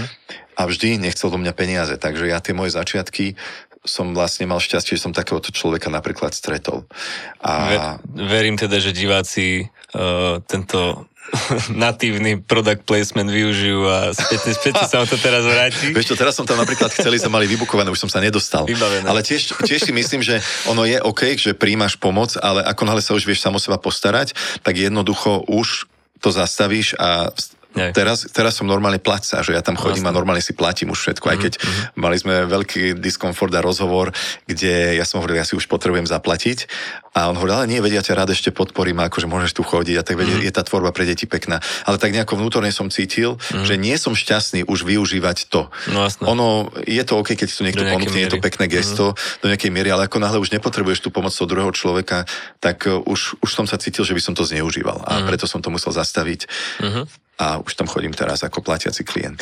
Je zaujímavé, že uh, keď som sa bavil že s chalami zo Slobodnej Európy vraveli, že nechcú sa hudbou živiť, lebo živiť sa hudbou znamená robiť kompromisy. A ty teraz vlastne vravíš, že, že ako keby si ešte o ten level ďalej, že až tak dobre ťa to živí, že nemusíš robiť kompromisy.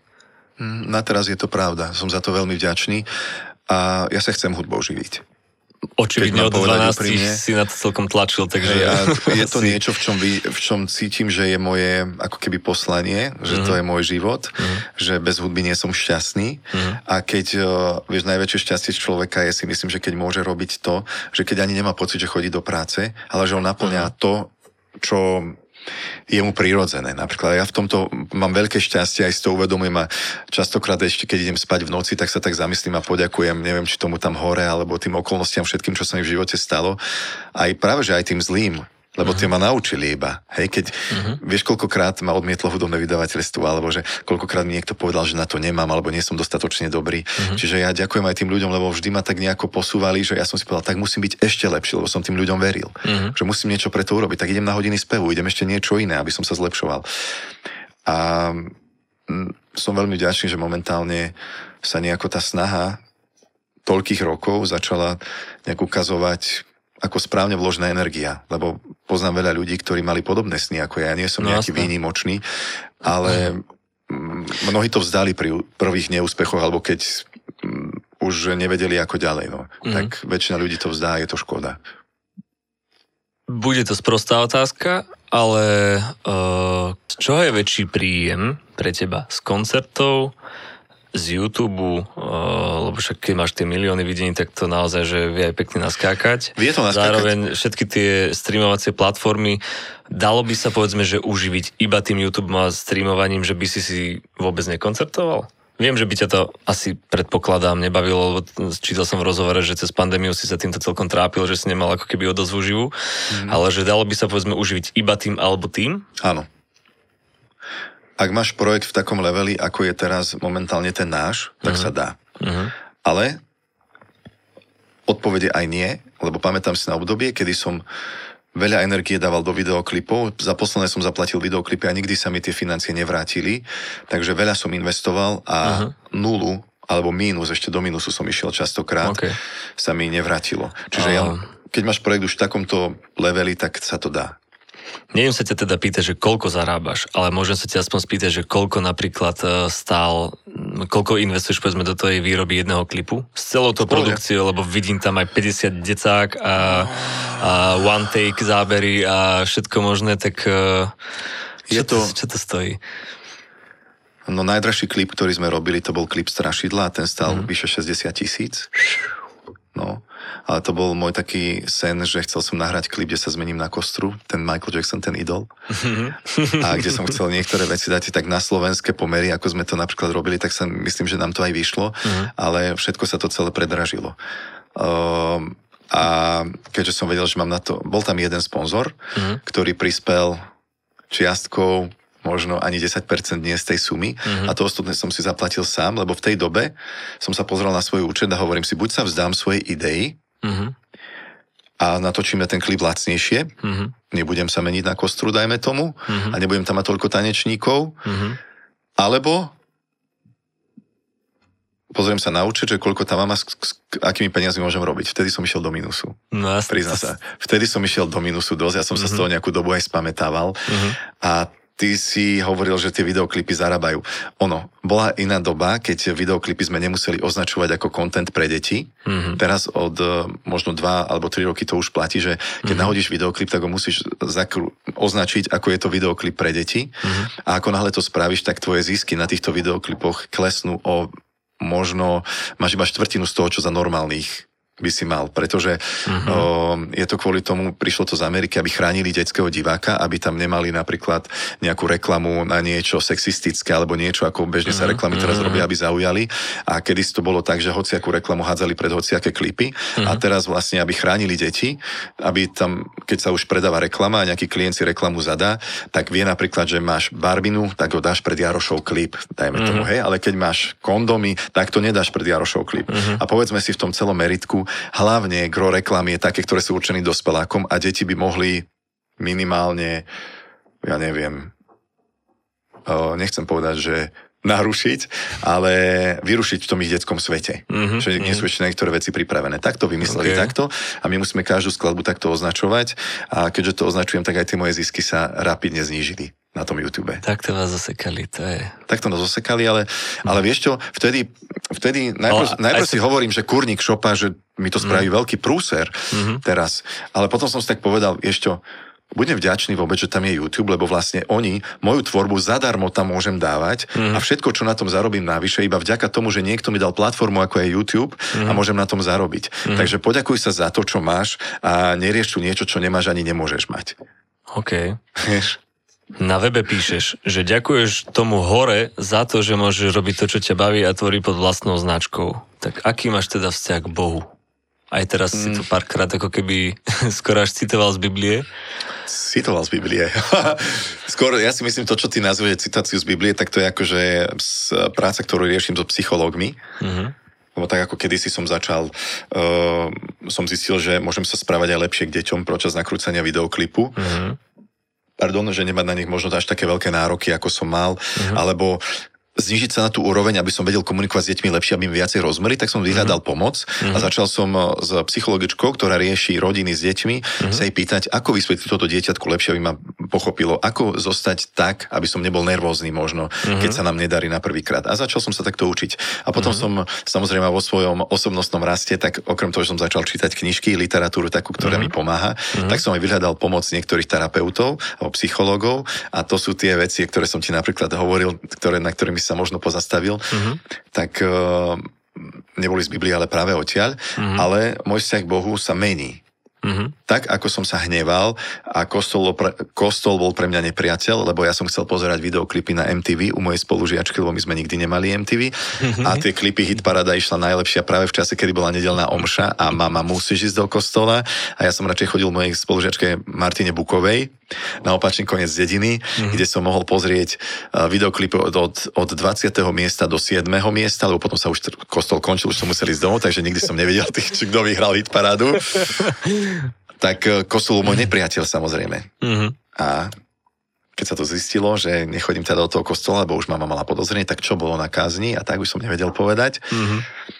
Tak uh, už som vtedy veľmi rebeloval a už som potom na trúd zrobil a chodil som k tej Martine Bukovej, už som si pozrel aj prvé miesto a zmeškal aj nedelný obed. Okay. Takže môj vzťah k Bohu bol, tak nebol tam veľmi pozitívny, skôr som to bral ako niečo, čo je môj nepriateľ. Mm-hmm. Hej? Lebo nemôžeš pozerať klipy na MTV. Hej. OK, dobre. Ako sa to, ako sa to teda, e, ne, nemusíme to robiť zase nejaký veľký blok a nemusíme sa ani baviť úplne že o nejakom kresťanskom církevnom, uh, církevnej predstave Boha, ale ma to tak zaujalo, že máš to na webe, čiže... Viera pomáha a ja ďakujem tam tomu hore, lebo mm-hmm. ja neviem dodnes si vysvetliť, odkiaľ pochádza moja múza, mm-hmm. odkiaľ pochádzajú moje nápady, ktoré sa ľuďom páčia a odkiaľ mi to je dané, že niekedy fakt, že za pár minút napíšem pesničku. Mm-hmm. To je niečo, čo je hore nad nami, niečo nevysvetliteľná sila, mm-hmm. ktorú nech si každý nazve ako chce, pre mňa to je Boh. Jožoráš a... vraví, že on si otvorí hlavu do vesmíru a odtiaľ mu príde hit. Ja, a možno to aj ja tak mám, neviem. Ale, ale je to je to niečo nad, nadpozemské, by som povedal. Odkiaľ mm-hmm. pochádza niečo takéto. A kde to príde, odkiaľ to príde. A niekedy nenapíšem nič aj celý mesiac. Mm-hmm. Napríklad, že už si myslím, že aha, toto je asi to obdobie, o ktorom každý hovorí, že to obdobie vyhoretia, mm-hmm. že to mhm. už nedám, že na to mm-hmm. už možno nemám. Možno, že to, čo som mal vedieť, čo mi bolo dopriaté, mm-hmm. už sa mhm. skončilo a teraz mm-hmm. už budem žiť iba s tým, že toto som niekedy vytvoril a idem si hľadať nejakú inú prácu. Tak, uh... Sa mi páči, že, že uh, možno práve tým, že si si zažil, čo si zažil aj predtým, hej, tá veľká slava tak ďalej, že, že, tu, že je v tebe tá skromnosť, že v podstate sa necítiš, že ty si dobrý a ty to robíš a ty to skladáš, ale že vlastne máš pocit, že ani nevieš ako a prisudzuješ to dokonca niekomu inému externe. Gitarista Redo Chili Peppers napríklad vral, že on sa cíti ako predlžená ruka prírody a že cez neho tá hudba iba tečie a že on sa na tom veľmi nepodiela. A pričom my ho vidíme ako wow, John. Aha. Že, že tak je to zaujímavé. Hej. Aha. A keď sa tak nad tým zamyslím, tak je to niečo podobné. Uh-huh. Že tak podobne to cítim. Ne, neviem to vysvetliť. Uh-huh. Neviem to vysvetliť, prečo cítim, že tie bicie by mali ísť takto a niekedy ich neviem vysvetliť ani tomu bubeníkovi. Uh-huh. Bubeníkovi. A preto som dlho hľadal takého, ako máme teraz Branka Kutiša, ktorý uh-huh. už ma pozná, vie presne, že keď udrie, že mi to do srdca trafí. Ako si na tom s hudobným vzdelaním? Že rozumieš hudobnej teórii, alebo Nie. to robíš vyslovene feelingovo? To robím pocitovo, všetko uh-huh. pocitovo. Uh-huh. Začal som chodiť na spev trošku, ako som hovoril, trošku gitara, klavír, ale všetko to je záležitosť srdca u mňa. Brániš sa tomu, alebo... Nebránim sa tomu, momentálne alebo... na to nemám čas. Okay. Keď bola korona, tak uh, som sa začal učiť hrať na klavír uh-huh. a potom prišli, zač- aj ma to, strašne ma to bavilo. Uh-huh. Noro z Trnavy dokonca dochádzal, na takom klavíriku sme si mm. hrali a hovoril, že celkom mi to ide, takže som... Okres medzi okresom? No, okres medzi okresom. Nebolo to vtedy až také vážne okres, a potom okresom. sa to zavrelo celé. Mm-hmm. My sme sa nemohli stretávať, aj sme skúsili niečo online, ale mm-hmm. to sa ti ťažko vysvetľuje to toto. Mm-hmm. Tak e, a potom si vlastne klavír, na ktorom som si hrával doma, už zobral môj klavesák, lebo mal iba odložený u mňa. Mm-hmm a nikdy som si nejako nenaštartoval k tomu znova, lebo nejak tak som znova zložil 4 pesničky a zistil som, že toto nepotrebujem k tomu mm-hmm. a zameral som sa skôr na produkciu tých druhých pesničiek, už sme cez internet riešili s Randym, čo sa zase dalo pre zmenu, že on štúdiu robil podklady a ja mm-hmm. som mhm. to hodnotil a radili sme sa spolu. Lebo, Takže som sa k tomu nedostal. Lebo chcel som sa spýtať, lebo pozeral som také nejaké uh, hudobno-analytické videá o tom, že ako sa vlastne detské skladby robia a že dokonca detské hračky vynechávajú niektoré tóny zo stupníc, ktoré sú povedzme molové, smutné, že aby nerozrušovali deti a že či aj nejakým takýmto spôsobom k tomu pristupuje, že, že, že vynechávaš nejaké smutné tóny alebo niečo takéto. Tak ja si myslím, že my máme aj smutné pesničky, uh-huh. lebo aj smútok patrí k životu. Napríklad pesnička Plišový psík, kde vyhodí dieťa psíka, lebo teraz dostalo nový tablet, tak sme opísali tiež ten ako keby cez príbeh toho psíka, že hračky si treba vážiť, lebo ten projekt celý môj sa snaží uh-huh. naučiť niečo deti uh-huh. a toto mi prišlo ako také vhodné cez plišovú hračku, uh-huh. ktorú potom našli pri smetiaku iné dievčatko, ktoré si nemohlo dovoliť z chudobnejšej rodiny, dajme tomu, tak uh-huh. si ho zobrali domov a tým, že už bol aj rozparaný, celý si ho zašili a bolo to jej najlepší kamarát vlastne, hej. Čiže uh-huh. o, ja mám aj smutné pesničky, pri ktorých plačú aj deti, aj dospelí. Uh-huh. A ja sám, keď som uh, videl výsledok, ako sa nám to podarilo, tak som plakal. Uh-huh. Nie preto, že Ježiš, spravili sme akú super vec, ale že ma ten príbeh celkovo, ja sú proste niektoré veci, na ktoré som citlivý a mm-hmm. asi to je plišová hračka. Okay. Takže že ma to proste dostalo. Eh, pri výbere týchto tém uh, vyslovene ideš pocitovo, alebo sa teda radi, že s tými psychológmi, lebo napríklad, hej, že uh, bola, že plišová hračka, uh, umývanie, upratovanie, uh, ja neviem, že uh, bola skladba, kde ocko vysvetľuje dieťaťu, že prečo sme teraz zavretí a nemôžeme chodiť do škôlky a podobne, že ako ti toto nejak prichádza, že skadiaľ čerpáš, alebo... Pesničku Zvládneme to text mi poslala Zuzka Kubašáková, uh-huh. to je autorka z Banskej Bystrice a hneď, keď mi to poslala, sa mi to veľmi páčilo, tak ja som to zhudobnil, spravili sme do toho melódiu, uh-huh. upravil som text trošku a uh-huh. chceli sme podporiť ľudí, ktorí zostali doma uh-huh. a bolo to krásne, lebo vtedy nám aj ľudia posielali svoje videá, cítili uh-huh. sme sa, to bolo práve ešte v obdobie, keď sme neboli na Slovensku takí rozhádaní, ale všetci sme uh-huh. boli takí súdržnejší No dokonca, a to veľmi pekné. Dokonca až do tej miery, že vlastne aj uh, Pac, Pac a Tanculien, Paci, Pac a Tanculienka, všetci možní sa tam... Spievanko, všetci sme sa tam dali dokopy, lebo to bolo... Áno, to bolo Teleráno, pani prezidentka tam bola. Ono to bolo to, len to, o tom... Ona poslala norme video? Nie, to sme s jej súhlasom použili video, ktoré okay. ona bola z, bolo z nejakého príhovoru a ja mhm. vlastne uh-huh. tú pesničku zvládneme, zvládneme uh-huh. to som nazval podľa vety, ktorou končila tento príhovor prezidentka. Uh-huh keď povedala zvládneme to, vtedy si, vtedy si pamätám, za akým údivom som to sledoval, celý ten príhovor prezidentky, keď mm. prišla pandémia mm. a na konci povedala zvládneme to a pritom zvládneme to prešli zimomriavky celým mojim telom a povedal som si, že tú pesničku musíme podľa toho nazvať. Takže okay. nazvali sme to Zvládneme to. A krásne na tom bolo to, že vlastne všetci tí interpreti z rôznych hudobných žánrov sme sa stretli v tej pesničke, že súhlasili, mm-hmm. že mi pošlu video, čo bolo, čo nie každému je komfortné spraviť. Mm-hmm ale tešil som, že tí, ktorí tam boli, že to dali a to vlastne ukázalo to, že naozaj všetci, toto je čas, kedy sa musíme všetci spojiť, lebo mm-hmm. iba mhm. spolu to zvládneme. Bolo to, alebo teda takto, že ako je to vlastne na, nazvem to trh detských pesničiek, alebo ako to nazvať, že boj, nejakým spôsobom si konkurujete, alebo ste v kontakte, podporujete sa, alebo že sledujete, že čo kto spravil, teraz to idem urobiť lepšie, lebo však vieme, ako je to medzi hibopermi, ty sa vyslovene, že mm-hmm. beefy, hej, si um, rokové kapely si skôr závidia a preberajú manželky, ale že ako to máte vlastne vy? Ja to nerobím cieľene. Mm-hmm. Ja to nerobím cieľene, ale tým, že sme už kamaráti na Facebookoch a na Instagramoch Mm. S, aj s ľuďmi, ktorí tiež robia tvorbu pre deti, tak občas mm. na mňa vyskočí nejaký príspevok, tak na to mm. kliknem a pozriem sa. Mm. Ale nemôžem povedať, že by som mal prehľad, kto čo tvorí, ako mm. robí. A Ani ten... že vo svete, že pozerať, že čo sa to už vôbec nie. Vôbec. vôbec. Vo svete, čo je, tak to ne, neviem vôbec nič. Mm. Viem, že je nejaký Baby Shark, mm. Baby Shark, tu, tu, tu, tu, tu, tu. Taká pesnička, to si pozrite doma, keď si hovoril, že máš štvoročného. Okay, je štvoročnú. Štvoročnú, štvoročnú, tak si to pozrite, ale to namotávka to aj teba bude držať. To som si pozrel raz a bol som z toho úplne tiež namotaný, to som si asi 5 krát dal po sebe. Okay, Baby Shark? Áno, Baby Shark. Okay. Takže tak a to je obrovský hit, to má miliardy pozretí. Mm-hmm. Už aj, má to aj veľa kaverov, čo som potom videl, ale vôbec neviem, že čo robia ľudia vo svete. Mm-hmm. Možno ja som mal trošku výhodu to, že som predtým robil tú tvorbu inú, mm-hmm. že mhm. nie, nie iba tú tvorbu pre deti. Mm-hmm. Ja, môj projekt je aj iný v tom, že ja vystupujem som za seba. Mm-hmm. Že neprezliekam sa za nejakú postavičku, že som sám za seba. A Máš pom- tú žltú košelu a... Tú žltú košelu mám, ale už teraz to obmieniame a už Hej. od budúceho roka som si povedal, že už skúsim aj na tú košelu zabudnúť mm-hmm. viac menej, lebo už teraz, jak máme toto Bogan turné, tak tam som úplne inak oblečený, už nemám mm-hmm Uh, iba na niektoré koncerty si už dávam tú žltú košelu, robili sme taký test a ľudia ma prijali aj bez tej žltej košele. Takže som sa tešil.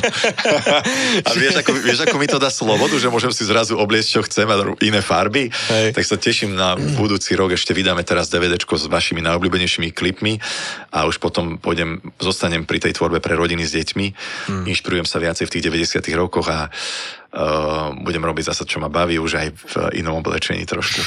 raz, sa, raz sa Justina Biebera pýtali, že uh, zmenil si účasť, že čo ešte iné je nové v tvojej kariére. Mm.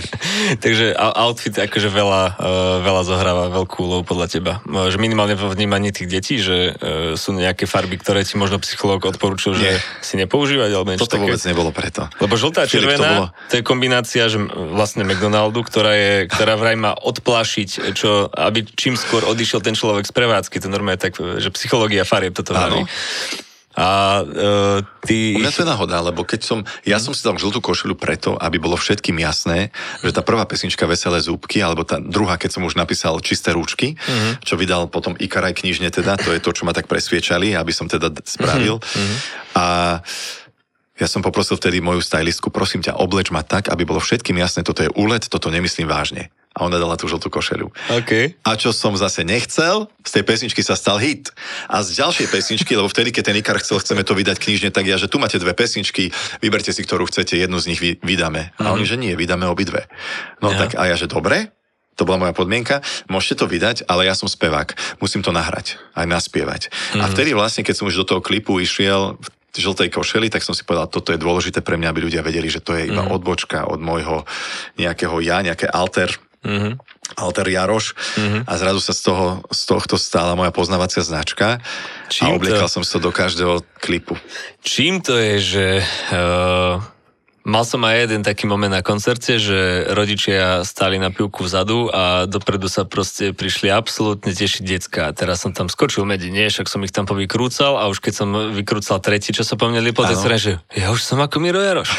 Ja idem späť na pódium. A bolo, to mi to, bol, bolo mi to nepríjemné a ja neviem prečo, ale pritom mi to je prirodzené, lebo však aj tie, tie Inak by neskočil, keby to nebolo jasné, prirodzené. lebo však mám mm-hmm. doma a e, o mne sa vravalo, že mám radi ešte predtým, ako som o tom ja vedel. No. A e, že prečo si myslíš, že aj mne, aj tebe to zo začiatku bolo nepríjemné, že si to nechcel, že zubami nechtami si sa bránil, že O čo tam podľa teba ide? No u mňa ja viem. U mňa, u mňa išlo o to, že jednoducho som to nepokladal za hodnotné mm-hmm. a tým, že som to nepokladal za niečo, čo má hodnotu, mm-hmm pre mňa samotného, aj pre spoločnosť, tak jednoducho mm. som sa stranil niečoho takého.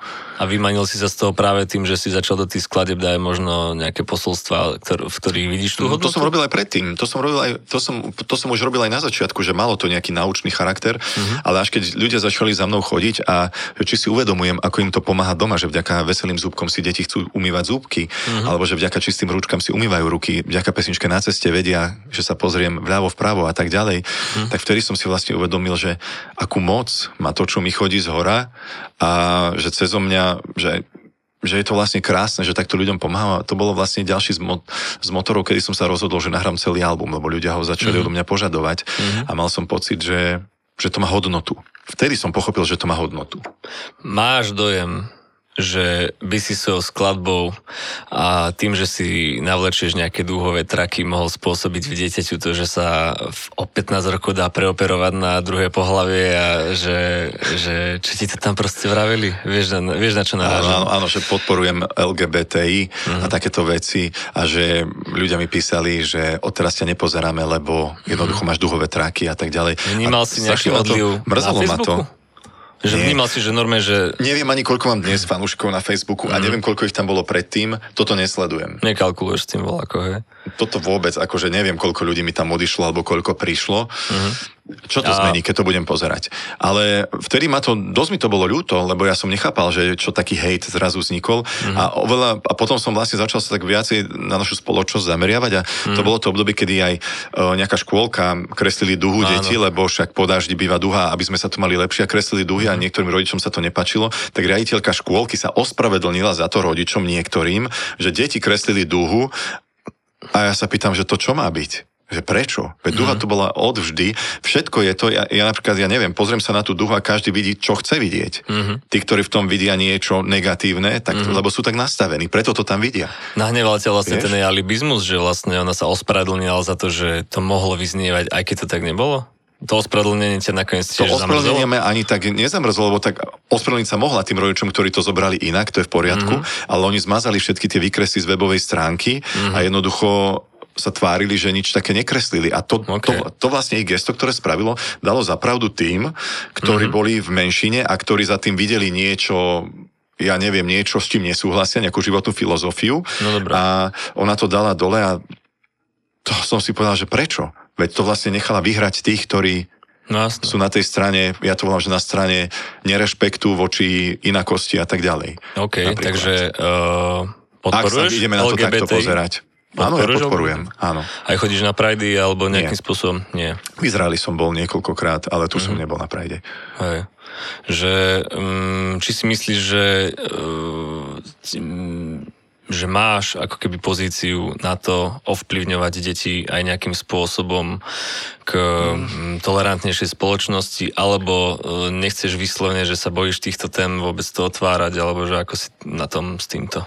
Nejde o to, že sa bojím o, otvárať tieto témy, ale jednoducho ja si myslím, že deti majú ešte svoj detský svet, oni takýmto veciam nerozumejú. Ja ich nebudem mm. uh, zaťahovať teraz do sveta, ktorý ktoré mu ešte nechápu. Dobre, Zober si, a... že napríklad, ja, ja čo sa týka tejto mm. spoločnosti, tak napríklad, áno, snažím sa uh, meniť uh, možno náladu v spoločnosti. Aj to napríklad, mali sme teraz videoklip Kamaráti mm. a mhm. tam boli deti, ktoré boli rôznej pleti, hej, boli tam aj Romovia, aj deti tmavej pleti uh, a tak ďalej. A už zase sa rodičia stiažovali, nemáme dostatok pekných bielých detí na Slovensku. Vravím sa, že zoberieš, ale to dieťa ti príde do škôlky, ono ide za deťmi a ide sa hrať. Ono nerieši, ak, mm-hmm. akej pleti je to dieťa dieťa a tak ďalej. Takže je to o človeku. Takže nebolo to ani úplne o tom, že ty si tam chcel uh, dieťa inej pleti. Proste sa tam vyskytlo, prišlo? Nie, tam som chcel. Tam si chcel. Tam som vtedy cieľene sme chceli vy, poukázať takže, v pesničke kamaráti. Áno, lebo to sú veci, ktoré podľa mňa deti už vidia. Však farby mm-hmm, rozpoznávajú a tak mm-hmm. ďalej. Ale trápi deti nejakou ideológiou, uh, čo je to gej, alebo ja neviem, že mm-hmm. kto, alebo akým spôsobom táto spoločnosť um, funguje a mm-hmm. zaťažovať takýmito vecami im príde mm-hmm. veľmi skoro v takomto ranom veku. A to, aj, keď, to áno, ale... aj keď napríklad zober si, že napríklad v Izraeli, kde som bol, tak uh, mám dvoch kamarátov, ktorí vychovajú chlapca mm-hmm. a veľa ľudí tvrdí, že keď budú dvaja gejovia vychovať uh, dieťa, mm-hmm. tak jednoznačne to bude gej, lebo takýto vzor uvidí v rodine. Mm-hmm. A ja ti poviem, že vôbec to nie je pravda. Z mhm. vlastnej mm-hmm. skúsenosti viem, že tí dvaja, čo boli spolu, Meir a Šuky, mm-hmm. tak uh, ten ich chlapec mal nedávno svadbu a som normálne sa ženil a mm-hmm. bral si manželku, ženu. Mm-hmm. Takže vôbec to tak nie je. Aj ďalšie kamarátky, ktoré mama majú tiež dievčatko spolu mm-hmm. v mhm. Izraeli. Takže mm-hmm. ja som ešte z tých čias pred Superstar toto považoval za úplne normálnu vec a vôbec ma to neudivovalo. Ja, sa, ja som prekvapený, že v dnešnej spoločnosti vôbec ešte niečo takéto sa rieši. Ja som v Tajsku spoznal geja, ktorý e, odkúpil chlapca od e, svojej matky a e, tiež som e, s ním potom strával 3 hodiny, že som teda zistoval, že ako to teda, ako vychováva a k čomu, že aké hodnoty mu chce dať. A príbeh bol teda taký, že mama bola prostitútka, aj babka, aj prababka a že otec alkoholik a tak ďalej a že ona toho svojho syna uh, od, od keď sa narodil presviečala, volala ho ženským menom a v ženskom rode sa mu prihovárala, aby z neho vyra, vychovala Šimejla a viac na ňom zarobila na prostitúcii. Čiže vlastne tento, tento, ináč tiež bol z Izraela, tento gej a, uh, a vlastne si adoptoval pon toho chlapca a, a staral sa o ne. Čiže... No progresívna je myšlienka, takýchto príbehov by som si možno aj viacej našiel, vypočul. Mm. Um, lebo možno to je to, čo úplne nepoznáme v našich... Veď môžeme ešte niekedy o tom podebatovať. Hej. Je v každom prípade tie dúhové traky, ktoré mm-hmm. si zniesli takú vlnu hejtu. Po mm-hmm. videoklipe Lego som si nedal umyselne, aby som na túto tému upozornil. Mm-hmm. A bola to náhoda, kedy stylistka povedala, že daj si tieto, budú ti pasovať. A ja, že dobre, daj. Mohol si byť hrdina liberálov teraz. No, vidíš to. Sklamal aspoň, som. Nie, nie, aspoň, aspoň že nesi alibista, čo by sa hlásil podľa toho, kde je vietor, vietor fúka. Tak mne, mne sa to aj nepáči, akože človek by mal mať nejaký názor na niečo a nebať sa ho povedať. Mm-hmm. Mm-hmm. Ešte som sa chcel spýtať, že uh, dobre, ty si sa s tými detskými skladbami nejak uh, si, si s tým najprv zápasil, potom si sa s tým stotožnil.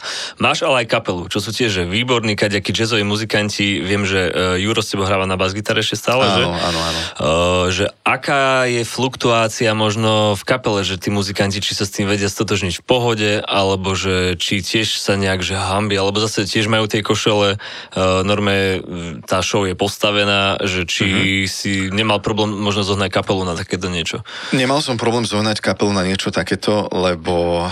Dobre platíš? Jednak asi aj to. A na druhej strane nie je to, pretože teraz, dobre, ty nechceš som hrať, tak ja ťa zaplatím a presvedčím ťa peniazmi. Mm-hmm. Ja sa obklopujem ľuďmi, ktorí tomu projektu veria a ktorí ho majú radi. Mm-hmm. A Jurka poznám už dlhú dobu, aj sme hrávali predtým spolu, ešte keď som, myslím, že aj hrali sme spolu, keď som hľadal kapelu pre Dominiku Mirgovú a tak som mu, mm-hmm. tuším, že spoznal. Mm-hmm. Takže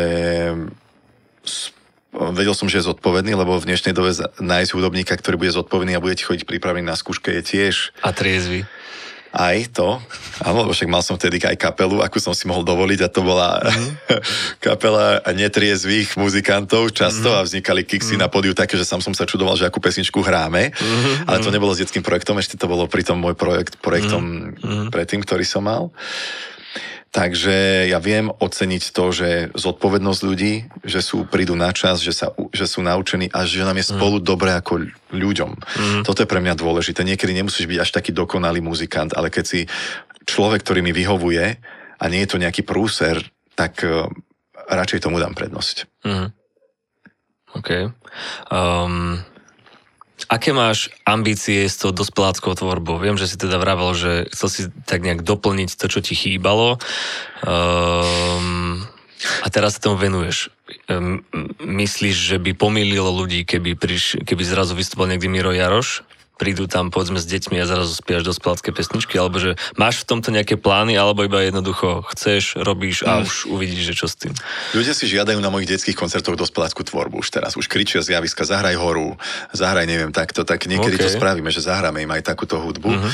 Um, Myslím si, že by to bolo o komunikácii, uh-huh. že ako to pôjde von. Napríklad, keby že robím koncert pre dospelákov, tak už by malo byť jasné z plagatu, ktorých tam pozýva, že pôjde o koncert do dospelákov. Miro Jaroša mm. napríklad, že nazval by som ten koncert Keď dáte deti spať. Tri bodky okay. napríklad. Aby bolo jasné, že tam pri, aj samozrejme aj hodina, kedy sa ten koncert uskutoční, už je taká smerodajná, že nebude to o mm. 5. po obede. Mm. Hej. Mm. Čiže už by som musel takto marketingovo k tomu prispôsob, e, pristupovať. A sú tam tie ambície? Chceš toto robiť? Ja by som veľmi rád spravil pár takýchto koncertov. Jednak moji fanúškovia to chcú, pýtajú si to odo mňa. Mm ale ja tým, ako máme na, nabuchaný rok teraz s tými koncertami pre rodiny s deťmi a popri tom ešte teda iné veci sa riešia, treba písať nové pesničky, videoklipy nahrávať, riešiť veci so sponzormi a popri tom máš aj nejaký okruh blízkych ľudí, s ktorými musíš tráviť čas, uh-huh. lebo to je proste dôležité aj pre, uh-huh. pre ducha. No, jasne aj e, pre ľudské vzťahy, medzi ľudské vzťahy, potom plus ešte moja rodina v tepličke nad Váhom uh-huh. a plus nejaký oddych ešte treba, takže uh-huh. Uh, treba to plánovať a s týmto mám veľký problém. Uh-huh. Napríklad často sám seba dobehnem, že že som potom nervózny, že potom nestíham a potom sa mi možno dejú aj také veci ako dnes, že, že praskne cievka. uh, ja som pozeral, že rozpis nejakých tvojich koncertov, to sú podľa mňa verejné ešte, ešte okrem toho možno máš desiatky ďalších nejakých súkromných a podobne, takže keď máš 4 koncerty týždenne, to je taká bežná frekvencia, alebo ich býva aj, že, že máš úplne blázine, že celý týždeň vybukovaný nejaké, neviem, sviatky alebo niečo takéto? Že koľko je to tak, ako si to nastavíme. Mm-hmm. Pre mňa je ideálny stav, keď hráme 2 až 3 koncerty za týždeň, okay. lebo to je akurát, keď mám ešte aj iné aktivity v týždni. Mm-hmm. Toto, že koncert sme zobrali dvojak e, na nedeľu, napríklad mm-hmm. tento týždeň, tak to mm-hmm. bolo z mojej dobrej vôle, že organizuje festival kamaráda, chcel som teda tam prísť, mm-hmm. pretože nás spája nejaká minulosť, inak by som to akože nezobral už. Aj. Lebo aj uh, vek ma dobieha, už aj ja mm-hmm. sa cítim unavený. Býva niekedy po koncerte, že taký som, že ľahnem a som hotový som. No som sa ťa chcel spýtať, že keď hráš takto veľa, že však nie vždy sa ti chce. Nie že máš nejaké chce? svoje rituály, ktorými sa vždycky dokážeš uh, dostať do nálady? Lebo ísť pred a... deti je vlastne, musíš prísť čistý, asi ja si to tak predstavujem, že tie deti celkom veľa vedia čítať. Uh, máš nejaké rituály? Že ako je sa... niekedy zlý deň. Mám uh-huh. niekedy zlý deň, niečo ma trápi, alebo niečo ma naštve, niečo nevyšlo a ešte to spracúvavam. Uh-huh. A zrazu príde manažerka, musím ísť na javisko práve v tej dobe, uh-huh. tak uh, idem a fejkujem radosť. Dá Poviem ti to. na rovinu, ako to je. Prvé dve pesničky, fejkujem radosť a pri tretej pesničke už má tá hudba uh-huh. a tá energia z tých fanúškov tak pohltí, že zabudnem, čo ma trápilo. Okay. Počas celého koncertu už sa na to aj nespomeniem a potom to vyrieším po koncerte väčšinou. Takže niekedy sa stane, že idem na javisko boľavý, uh-huh. ale odchádzam z neho šťastný. Uh-huh. Takže existuje aj niečo také ako uh, naučená charizma možno? Ja neviem, čo je to charizma. To je asi nejak, čl- ako človek pôsobí na ľudí. No. Stáva sa mi to málo, ale áno, niekedy sa to stane, že musím uh-huh. si poriadne zapracovať sa na sebe, aby mm-hmm. som dal tým ľuďom to, prečo na ten koncert prišli, lebo to je presne to, že ľudia si kúpia vstupenky na náš koncert, pretože očakávajú, mm-hmm. že budú mať zážitok a oč- očakávajú pozitívny zážitok. Tí ľudia nie sú zvedaví na to, že ja mám zlú mm-hmm. náladu mm-hmm. a jednoducho beriem to tak, že, že idem im dať to, čo odo mňa chcú v tej je, dobe. Je podľa teba náročnejší detský divák alebo dospelácky? Dospelý ja to neviem posúdiť takto. Neviem to takto posúdiť. Um, veľa ľudí hovorí, že robiť tvorbu pre deti je ťažké. Mm-hmm. Tým, že ja to mám naopak úplne, že pre mňa to je niečo prirodzené a že sa nad tým nejako dvakrát nezamýšľam. A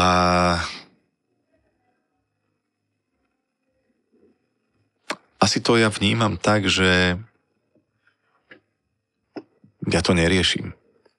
Asi. Tak možno z pohľadu takého, že, že získať si tie decka, či pre teba jednoduchšie? A čo, ani som nikdy rodičov. neskúšal, že a teraz idem Nie? získať deti, alebo teraz Nie? idem niečo urobiť, aby som si získal deti. Tie deti tak nejak prirodzene idú za mnou a ja som prirodzený mm-hmm. taký, aký som. Mm-hmm. Vôbec nemám pocit teda, že by som robil nejaké aktivity, že aby som sa s niekým úmyselne chcel skamarátiť alebo na niekoho úmyselne urobil dobrý dojem. Mm. Jednoducho robím veci tak, ako robím a tie deti nejak tak same idú za mnou. Mm-hmm. Nie je to môj nejaký cieľ, že idem teraz manipulovať ich, alebo viem, že toto na ne platí, tak to si ich získam. Mm-hmm. Tak nemáš ani... Tak ma zaskočila tá otázka, ani vôbec neviem na ňu odpovedať. Ty si ma zaskočil, ja som si fakt myslel, že, že sú nejaké grify, že um, možno nejaký pohyb, alebo že, že povedzme, že zapojíš jedno dieťa z prednej rady do vystúpenia a tým pádom ostatné začnú nejak lepšie... Ra... Nič Nie, vieš čo, ono väčšinou sa stáva tak, že my máme koncert a už sa blíži tá 5 hodina, ja bez toho, aby som mal hodinky, ja viem, kedy mám ísť na javisko, lebo deti už skandujú moje meno. Mm-hmm. Už kričia Miro, Jaroš. a že aha, tak už pôjdeme na javisko. Mm-hmm. Že to je úžasné niečo, to, ja, to som nezažil ani... Naposledy som to zažil počas Superstar. Mm-hmm. A to je niečo tak čisté, tak pekné, tak úprimné od tých detí, mm-hmm. že to dáva človeku naozaj ten pocit, že, že tu na tomto svete nie je zbytočný. Ďakujem. Chcem sa ťa spýtať teda ešte na záver. Čo ťa čaká v, v najbližšej dobe, na čo sa že veľmi tešíš? Môže to byť osobné, môže to byť e, z pohľadu vystupujúceho dospeláka aj uh, detský program. Mm, v budúcnosti ma ešte čaká dokončiť turné, tobogan turné. A mám mm. strašnú radosť z toho, že na to fanúškovia chodia. Mm. Nás je veľa. My sme tým vyše 15 ľudí, ktorí jednoducho aj počas covidu nepracovali, e, či už to zvukári, alebo svietiči, alebo ľudia, ktorí robia pódium a tak ďalej, lebo mm-hmm. ľudia často tlieskajú iba nám na pódiu, ktorí sme mm-hmm. kapele a mhm. mne, ale nás je veľa a ja som strašne šťastný, že ľudia ten náš projekt majú natoľko radi, že sú ochotní si kúpiť vstupenky a že títo všetci ľudia okolo mňa môžu mať prácu a že už niektorí z nich dokonca z tých takých existenčných problémov, ktoré mali, skutočne to vyzeralo zle s nimi, uh-huh. takže sa konečne tak nejako zviechame. Uh-huh. A to je moje vždy veľké ďakujem aj veľké šťastie, keď každý koncert, keď vidím, že tí ľudia nás nenechali v štychu, prišli a ja viem, že celý ten tím môže žiť život taký, ako ako, je, si, ako, ako si, si predstavujú, môžu mať. Takže toto ma teší a teší ma, že pôjdem, máme na záhradu na blízkej dobe, lebo už mi volal, že tekvice už máme a že treba vykopávať zemiaky. a toto je pre mňa, že fakt, že relax. Mhm. a že budem zasa vykopávať zemiaky a že budem na roli len tak v kľude s mojou mhm. mamou a s blízkymi ľuďmi, takže na toto sa teším. Tak nech sa, uži si to hlavne. Ďakujem, môžem nám prísť pomôcť. Máme rolu veľkú. v tepličke som ináč mal skúšobný, my sme tam začínali s kapelou, čiže... Áno? Hej, hej, hej. Čiže mám tam väzby, prídem ťa pozrieť. Krásna dedina inak. Tekvicu a spravíme si, spravíme si polievočku krémovú. No, prídete aj s malou, tak sa, sa pozrieme, máme tiež v rodine nejaké deti. Hej. Ďakujem, že si prijal pozvanie. Nemáš za čo.